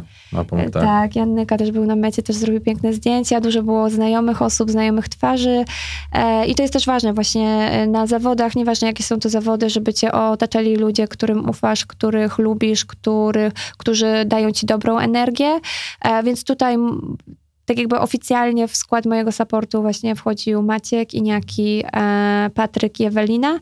E, natomiast do, do, dodatkowe osoby to były osoby, które robiły jakiś projekt, ale które też lubię, więc jak ich widziałam na trasie, to, to było super, ale tak jakby e, nie udzielały one mi jako takiego wsparcia, e, że coś mi podawali albo tak, tylko wspierali mnie też gdzieś tam e, e, mentalnie, w związku z tym, że po prostu byli obok realizując e, nasz wspólny No i też projekt. był zespół Ona. No i e, On International, który po prostu, e, ja pamiętam, jak poznałam e, Annie z, mm, ona jest menadżerem e, właśnie produkt teamu i poznałam ją w zeszłym roku na UTMB, e, idąc na start i jak właśnie czołgałam się już ostatkiem gdzieś tam sił na to La Fle- Flégère, to było, tak? Dobrze?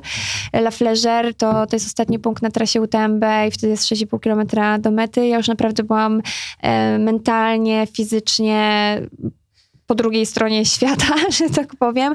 I pamiętam, jak oni, e, oni czyli Eni wraz z, teamem produktowym mi kibicowali, bo wiedzieli, że jestem na trasie, bo wiedzieli, że jestem ambasadorem z Polski.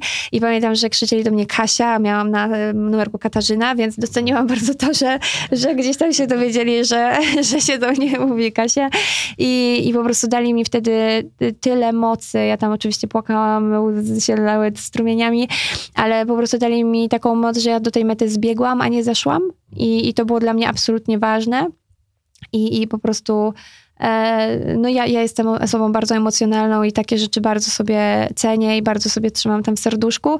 I pamiętam, jak rozmawiałam z Eni i mówię, Eni, obiecuję ci, że tym razem nie będziecie musieli na mnie czekać tak długo i że przybiegnę do was, jak jeszcze będzie słońce na górze. I jak e, oni byli jeszcze właśnie przed e, Trientem i tam robili hałas i naprawdę też mam z nimi zdjęcia, jak gdzieś tam kibicują i to było takie super, bo ja tak wtedy zasuwałam, bo naprawdę dostałam takiego, takiej motywacji. No i byli też na La Flégère, La Flégère w, w dużo większej grupie niż w zeszłym roku. Jak ja ich zobaczyłam, to znowu, wiesz, łzy. Już rzeczywiście też byłam zmęczona, już nie miałam siły. I Eni do mnie właśnie podeszła i mówi, że, że, że zrobiłaś to, że obiecałeś mi, że będziesz jest jas- że jak będzie jasno i zobacz, jak wysoko jest słońce, że jesteś niesamowita. Ja nie miałam siły nic powiedzieć, tylko zaczęłam płakać oczywiście i gdzieś tam porozumiewawcze spojrzenie i, i byłam absolutnie wzruszona, bo to nie było ważne, czy czy wiecie, to jest e, pierwsze, dziesiąte, piętnaste, dwudzieste miejsce, to nie miało absolutnie znaczenia. Miały znaczenie te emocje i to, że ja sobie wtedy tak obiecałam, że będę wtedy, i to był mój cel, żeby wiecie, przybiec jak będzie jasno na metę i to są takie cele pomniejsze, które, które, które gdzieś tam się realizuje i to naprawdę taka fajna, fajna No i historia. cały team czekał na ciebie I na cały mecie. team czekał na mecie i, i czekała obecna e, mistrzyni świata Marion i, i a cały, cały, cały team czekał Zak, e, któremu też kibicowaliśmy na MCC, który jest osobą, który ma e, Protezę. protezę nogi, e, więc e, no, no, no David i, i cała reszta. I to było też takie fajne, że już się otrzymuje wsparcie z tego teamu. E, międzynarodowego, ale przede wszystkim od innych ludzi. No i dużo innych ludzi czekało właśnie i Polaków i, i to było takie, takie super. No niestety później musiałam iść na 2,5 godziny na badania, e, na kontrolę tak, antydopingową, więc niestety dużo Mhm. mnie ominęło na mecie, Mhm. ale, ale to jest część też tak jakby sportu już Jak się takiego biega, to... profesjonalnego. No to nie wiem, czy tak szybko, ale No, nie, no, no no, bez przesady. Jak się Tak. zajmuje dobre miejsca, może tak. może tak, to może tak. wtedy, wtedy trzeba iść na te kontrole. No dokładnie. Słuchajcie, dobrze, jeszcze chciałem wam dosłownie jeszcze zadać y, jedno pytanie o social media, bo na tym, na tym też bardzo dużo czasu spędzacie. W sensie macie trzy konta w sumie, wasze prywatne i jeszcze jedno służbowe, nazwijmy to, Trellis Our Way. I y, jak do tego podchodzicie i czy lubicie to robić, czy to jest trochę, czy trochę musicie to robić? Jak, czy uważacie, że współcześnie biegacz musi mieć dobre sociale, żeby był zauważany, żeby, żeby miał te wszystkie deale z brandami. Ja czasem widzę, że kurczę, że, że te brandy, to co oferują biegaczom, to jest po prostu, to jest, to jest barter, który czasem jest, w zamian potrzeb, co chwilę wam piszą maila, ej, kiedy napiszecie mi jakiś wpis na bloga, albo kiedy wrzucicie jakiegoś posta, co de facto was kosztuje kupę czasu, co często w, co, w ogóle nie jest współmierne do na przykład wartości, jaką wy dostaliście od, y, od y, sponsora, od sponsora, od, y, od firmy w barterze, czyli na przykład daje wam koszulki albo coś tam, albo nawet okulary, ale wy się musicie tyle narobić po prostu nad tymi postami, że to po prostu w pewnym momencie traci sens. No i chciałem się was zapytać, jak wy do tego podchodzicie, jak dobieracie firmy, z którymi współpracujecie i jak się w ogóle czujecie w social mediach, czy lubicie to robić? Czy musicie to robić? Raczej te współprace, które wybieramy, e, muszą jakby być zgodne z tym, e, co, co lubimy i czy te firmy w jakiś sposób nam odpowiadają, więc raczej nie wchodzimy w współpracę typu odzywa się firma, która chce, żeby e, reklamować krem na, nie wiem, oparzenie słoneczne i, i w zamian oferuje krem, który nam wy, chcą wysłać, więc w takie współprace nie wchodzimy te firmy, z którymi współpracujemy, to, to są naprawdę fajni ludzie, którzy wspierają jakby nas e, na co dzień. Lubimy ich produkty i jakby przez, e, przez te social media próbujemy e, podziękować za to, co, co dla nas robią. I myślę, że, że to jest właśnie fajne, bo, bo nie wyobrażamy sobie wchodzić w jakieś takie współprace, które by nie były zgodne z naszym sumieniem. I tutaj też chciałam podkreślić, że większość tych firm, z którymi współpracujemy, e, to są współprace barterowe, to o czym mówiłeś, więc e, my też zdajemy sobie sprawę, że mm, są pewne etapy, na których te współprace barterowe występują.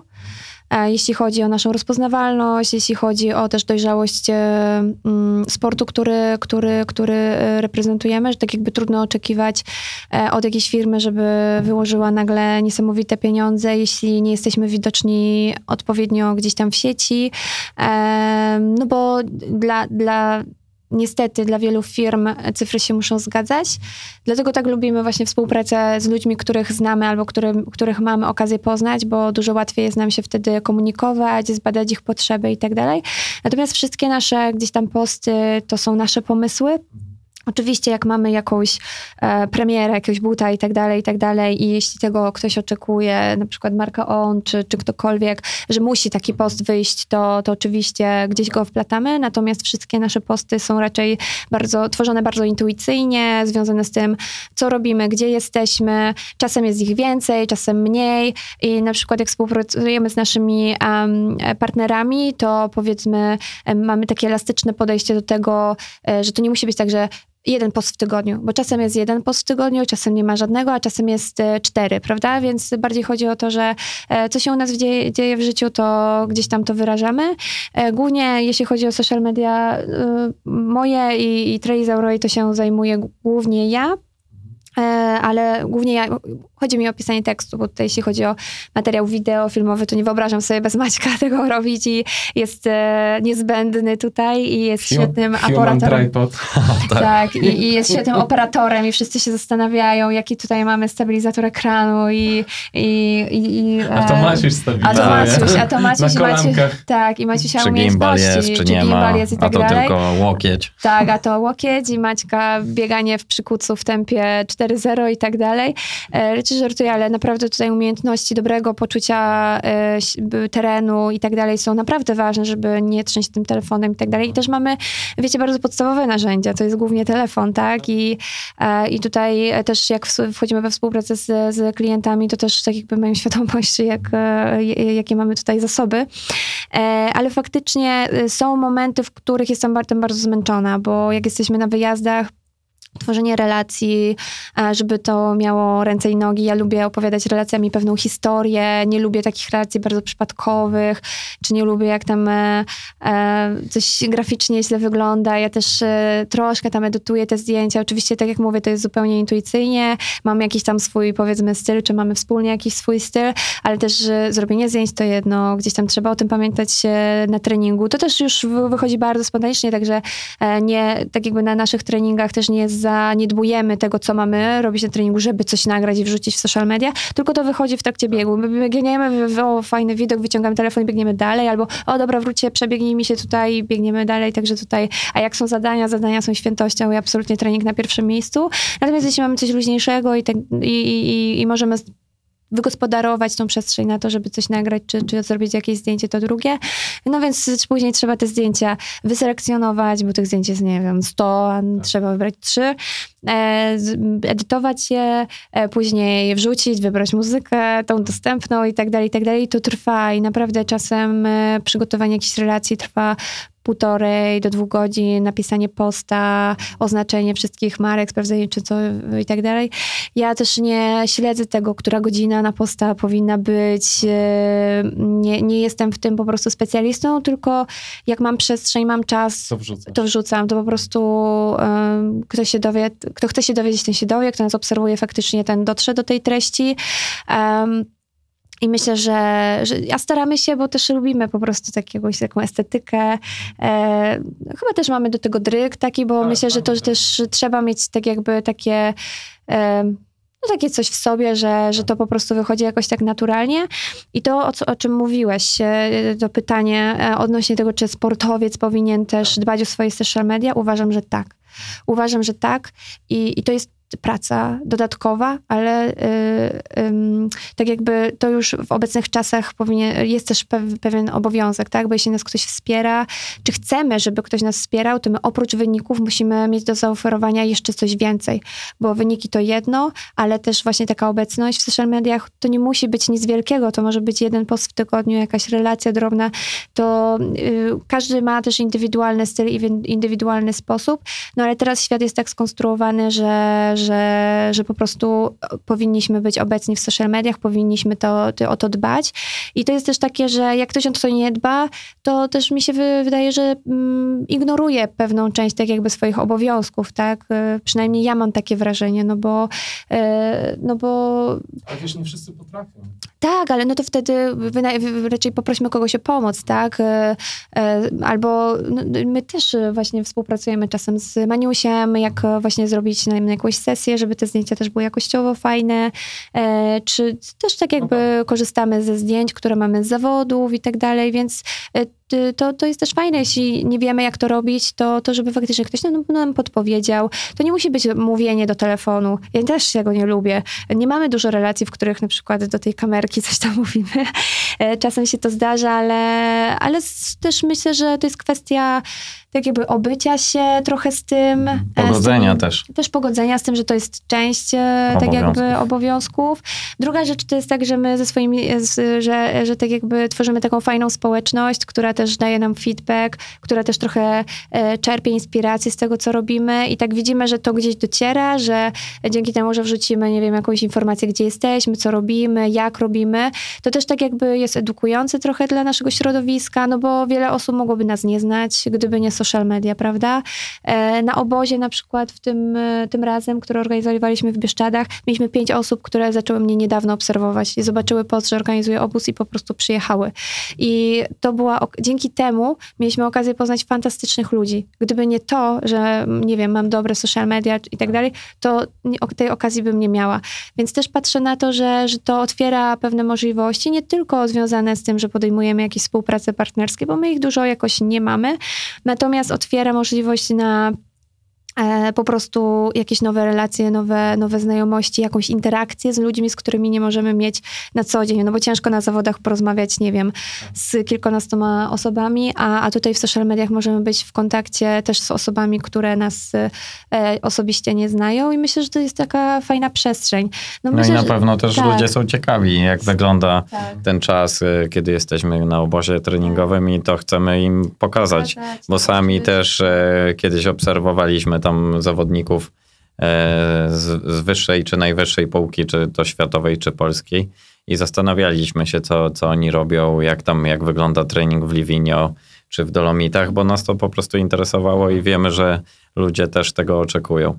A druga sprawa jeszcze, jeśli chodzi o social media, no to też uważam, że to jest obowiązek e, w dzisiejszych czasach, bo ja jeszcze sport pamiętam e, z tych czasów, kiedy nie, nie było to tak e, jak teraz rozwinięte, ani nie było Instagrama. Facebook e, pewnie dopiero gdzieś tam raczkował. No i po prostu wtedy liczyły się tylko wyniki. No ale teraz tak nie jest, teraz się po prostu zmieniło E, e, i to trzeba zaakceptować, bo trzeba coś jakby oddać e, tym firmom, które wspierają nas na co dzień i myślę, że po prostu trzeba się z tym pogodzić, No dobra. zaakceptować. A nie wydaje wam się niesprawiedliwe czasem, że lepsze wsparcie mają zawodnicy, którzy mają lepsze social media niż wyniki sportowe? Tylko dlatego, że mają dobre social media? Nie. No nie tylko zawodnicy, można tutaj popatrzeć w kierunku influencerów, bo No tak, tak. tak, tak uważam, że, że jest to niesprawiedliwe i dla mnie to tym bardziej było ciężkie, bo właśnie pamiętam te jeszcze inne czasy, kiedy tylko najlepsi mogli liczyć na wsparcie, a nieraz właśnie teraz influencer zabierze to, e, co by się przydało, tak, za, No. co by się przydało tam e, mistrzowi albo wicemistrzowi Polski przykładowo. I dzięki temu on mógłby gdzieś pojechać na obóz i no ale tego nie przeskoczymy. No, myślę, że firmy z biegiem czasu też trochę się nauczą, że, że jednak e, mam przynajmniej taką nadzieję, aczkolwiek w, dziś, w, aktualnym momencie, no to tak jak mówię, influencerzy zdecydowanie więcej mają wsparcia. No to jest trochę przykre, ale No nic tak. na to nie Ja mam poradzimy. nadzieję, że firmy się nauczą, że wrzucanie postów na Instagrama kosztuje.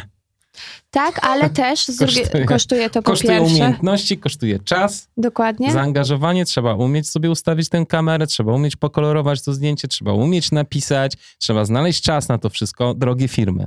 Ale Dokładnie myślę, że tak. ten sport się rozwija i Tak. nawet patrząc na festiwal od tego czasu, kiedy ty byłeś tam z nami w 2021, już bardzo dużo się zmieniło. Ilu było dziennikarzy za, w tym roku? Po- e, 650 z akredytacją. Tak, także myślę, że część ludzi martwiła się, jak to będzie z festiwalem UTMB, że Ironman go wykupił i tak dalej, ale to jest jedyna droga do rozwoju i profesjonalizacji tego sportu. Tak, i ja też myślę, że firmy, e, jeśli na przykład mają super sportowca, który nie radzi sobie w social mediach, powinien też tak jakby wykorzystać swój e, tam dział marketingu i tak dalej, żeby taką osobę po prostu e, Przeszkolić. przeszkolić albo zrobić jej zdjęcia, e, dać materiał, który może używać, zasugerować jakieś posty, jeśli ta osoba się nie czuje jakoś bardzo e, gdzieś tam swobodnie w tym e, i uważam, że coś takiego powinno być. I teraz nawet King Runner Ultra opowiadał o akcji Salomona, e, który, który podczas gdzieś tam tych wyjazdów e, na Golden Trail Series opiekuje tak jakby tą sferą medialną zawodników nie tylko z Salomona, ale i z innych marek, dając im materiał, dając im gdzieś tam sugestie, jak mogą go wykorzystać, żeby też wypromować między innymi siebie. Też był taki post, gdzie dali zdjęcia, umieścili zdjęcia zawodników e, takich z dużym potencjałem, którzy mają coraz lepsze wyniki, a którzy szukają sponsorów, ale nie potrafią się przebić i nie wiedzą, jak zakomunikować światu, że, e, że fajnie by było gdzieś tam nawiązać e, współpracę, bo po prostu ciężko się w tej już, że tak powiem, e, w tym oceanie sportowców, influencerów e, influencerów e, gdzieś tam odnaleźć. No i my staramy się, my staramy się no właśnie wkładać w to pracę i jak e, e, chciałabym, żeby ktoś też tak jakby patrzył na to, jak my prowadzimy social media, że to jest też część naszej pracy, że to nie jest tak, o, To, że wy chcecie być popularni. Dokładnie. Nie, to nie jest naszym, to nie jest naszym celem, ale to jest też nasza praca, więc e, e, moją pracą jest zarówno rozpisywanie planów treningowych, opieka nad e, moimi podopiecznymi, ale moją pracą jest też umieszczanie tych relacji, umieszczanie postów, no bo po prostu wynika to też ze współpracy, a po drugie daje mi możliwość też rozwoju właśnie we współpracy z innymi gdzieś tam markami, ale przede wszystkim jest to dla mnie narzędzie do opowiedzenia mojej historii, do prowadzenia trochę takiego pamiętnika, e, no bo ja tam umieszczam dużo gdzieś tam takich treści, w których dzielę się swoimi emocjami, w których dzielę się e, mniej gdzieś tam nawet kwestiami meryt- merytorycznymi, takimi wynikającymi, że o, przeczytałam książkę, słuchajcie, powinniście robić to, to i to, bo na to są gdzieś tam inne miejsca, inne przestrzenie. E, natomiast u siebie właśnie prowadzę trochę taki, taką swoją historię, e, swoje, y, swoją chcę pokazać swoją perspektywę patrzenia na biegi górskie, e, pokazywać ludziom, że można się tym właśnie i y, tak jakby traktować to profesjonalnie, ale cały czas się tym bawić, cały czas się cieszyć, nie być takim zafiksowanym tylko na wynikach, ale właśnie cieszyć się tym, co już mamy, gdzie, gdzie jesteśmy, e, żeby tak ślepo nie, nie, nie, nie, nie biec cały czas przed siebie, ale faktycznie e, cieszyć się tym momentem aktualnym, tą chwilą aktualną.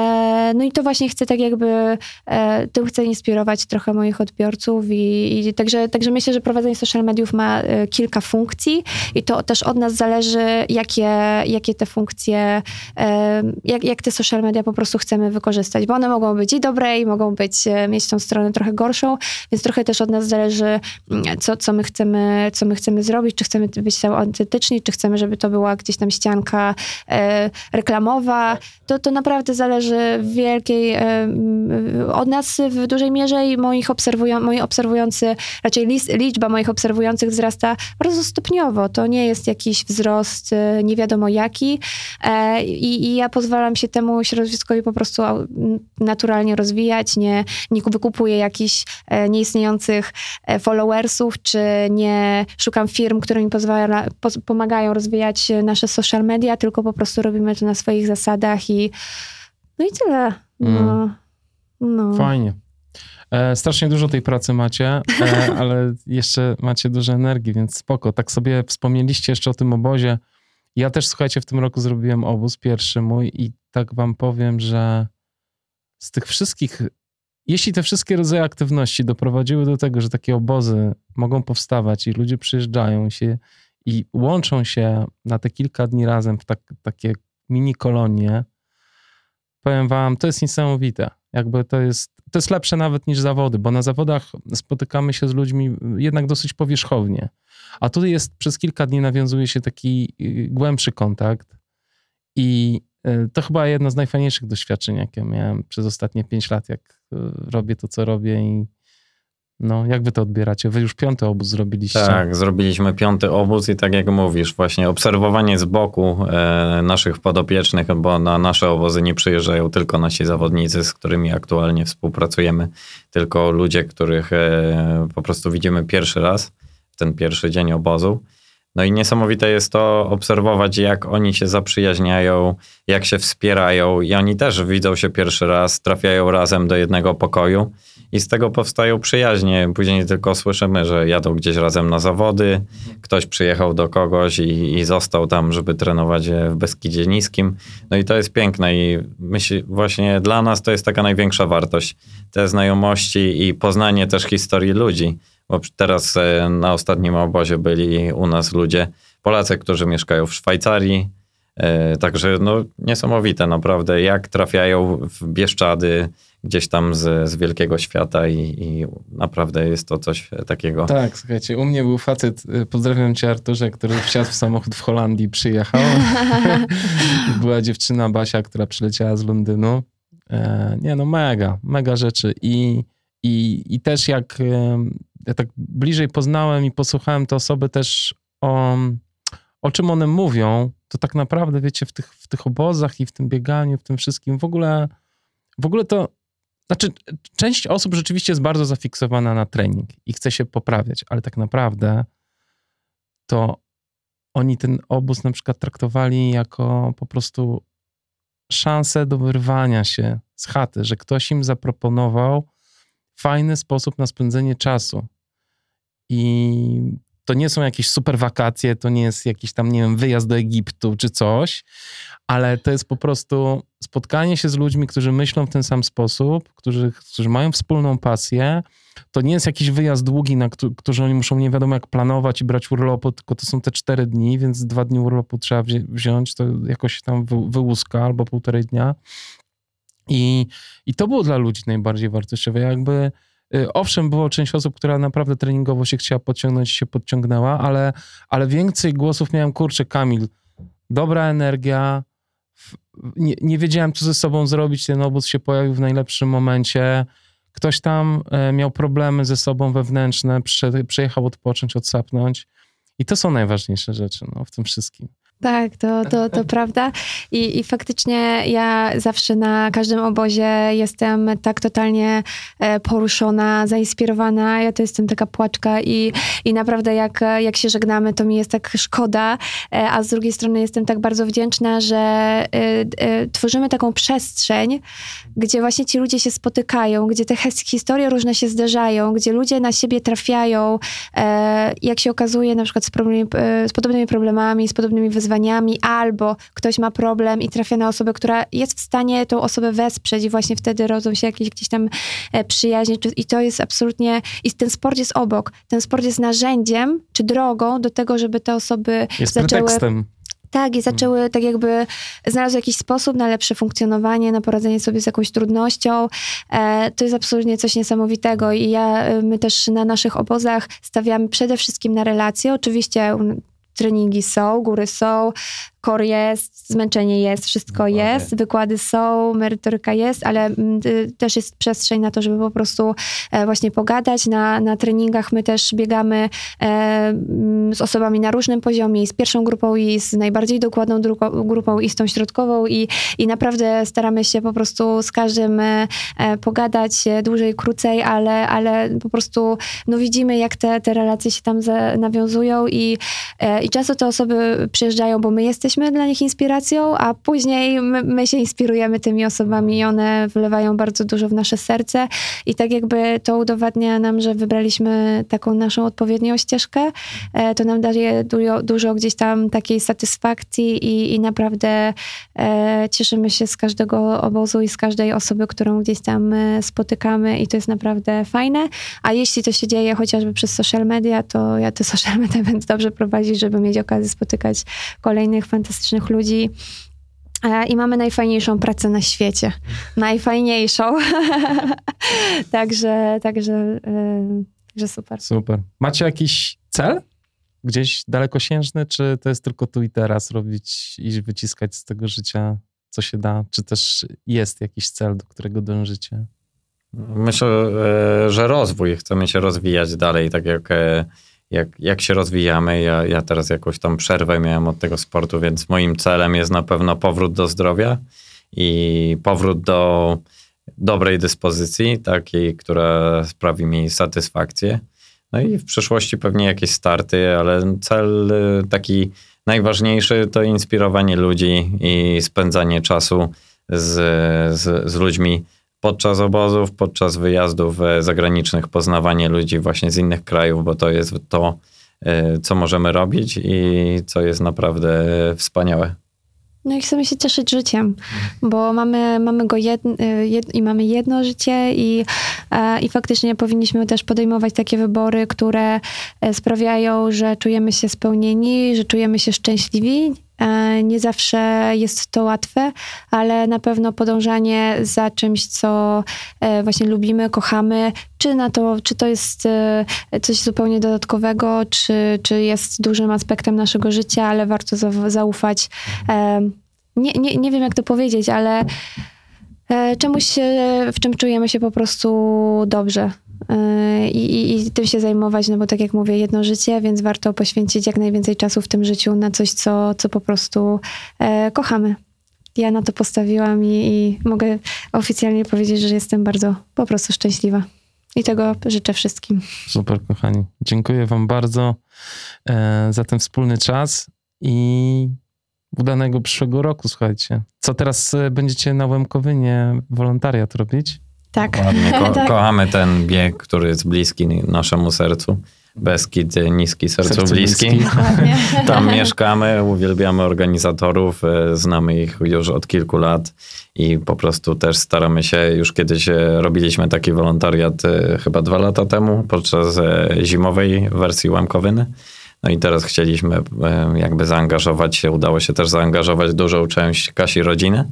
E, także będziemy już e, w środę, w środę przed startem gdzieś tam przygotowywali pakiety oraz w czwartek, w piątek będziemy w biurze zawodów, a w sobotę chcemy jakby witać uczestników na mecie. No i oczywiście naszych wspaniałych zawodników, którzy liczną grupą jadą na ten start.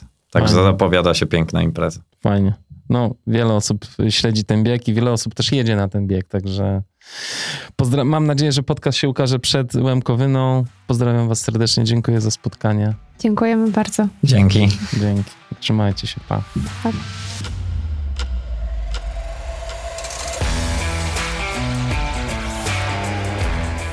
Bardzo Wam dziękuję za wysłuchanie tego odcinka, a jeśli chcecie wesprzeć mój projekt, to zapraszam na patronite.pl ukośnik Black Hat Ultra. Buźka.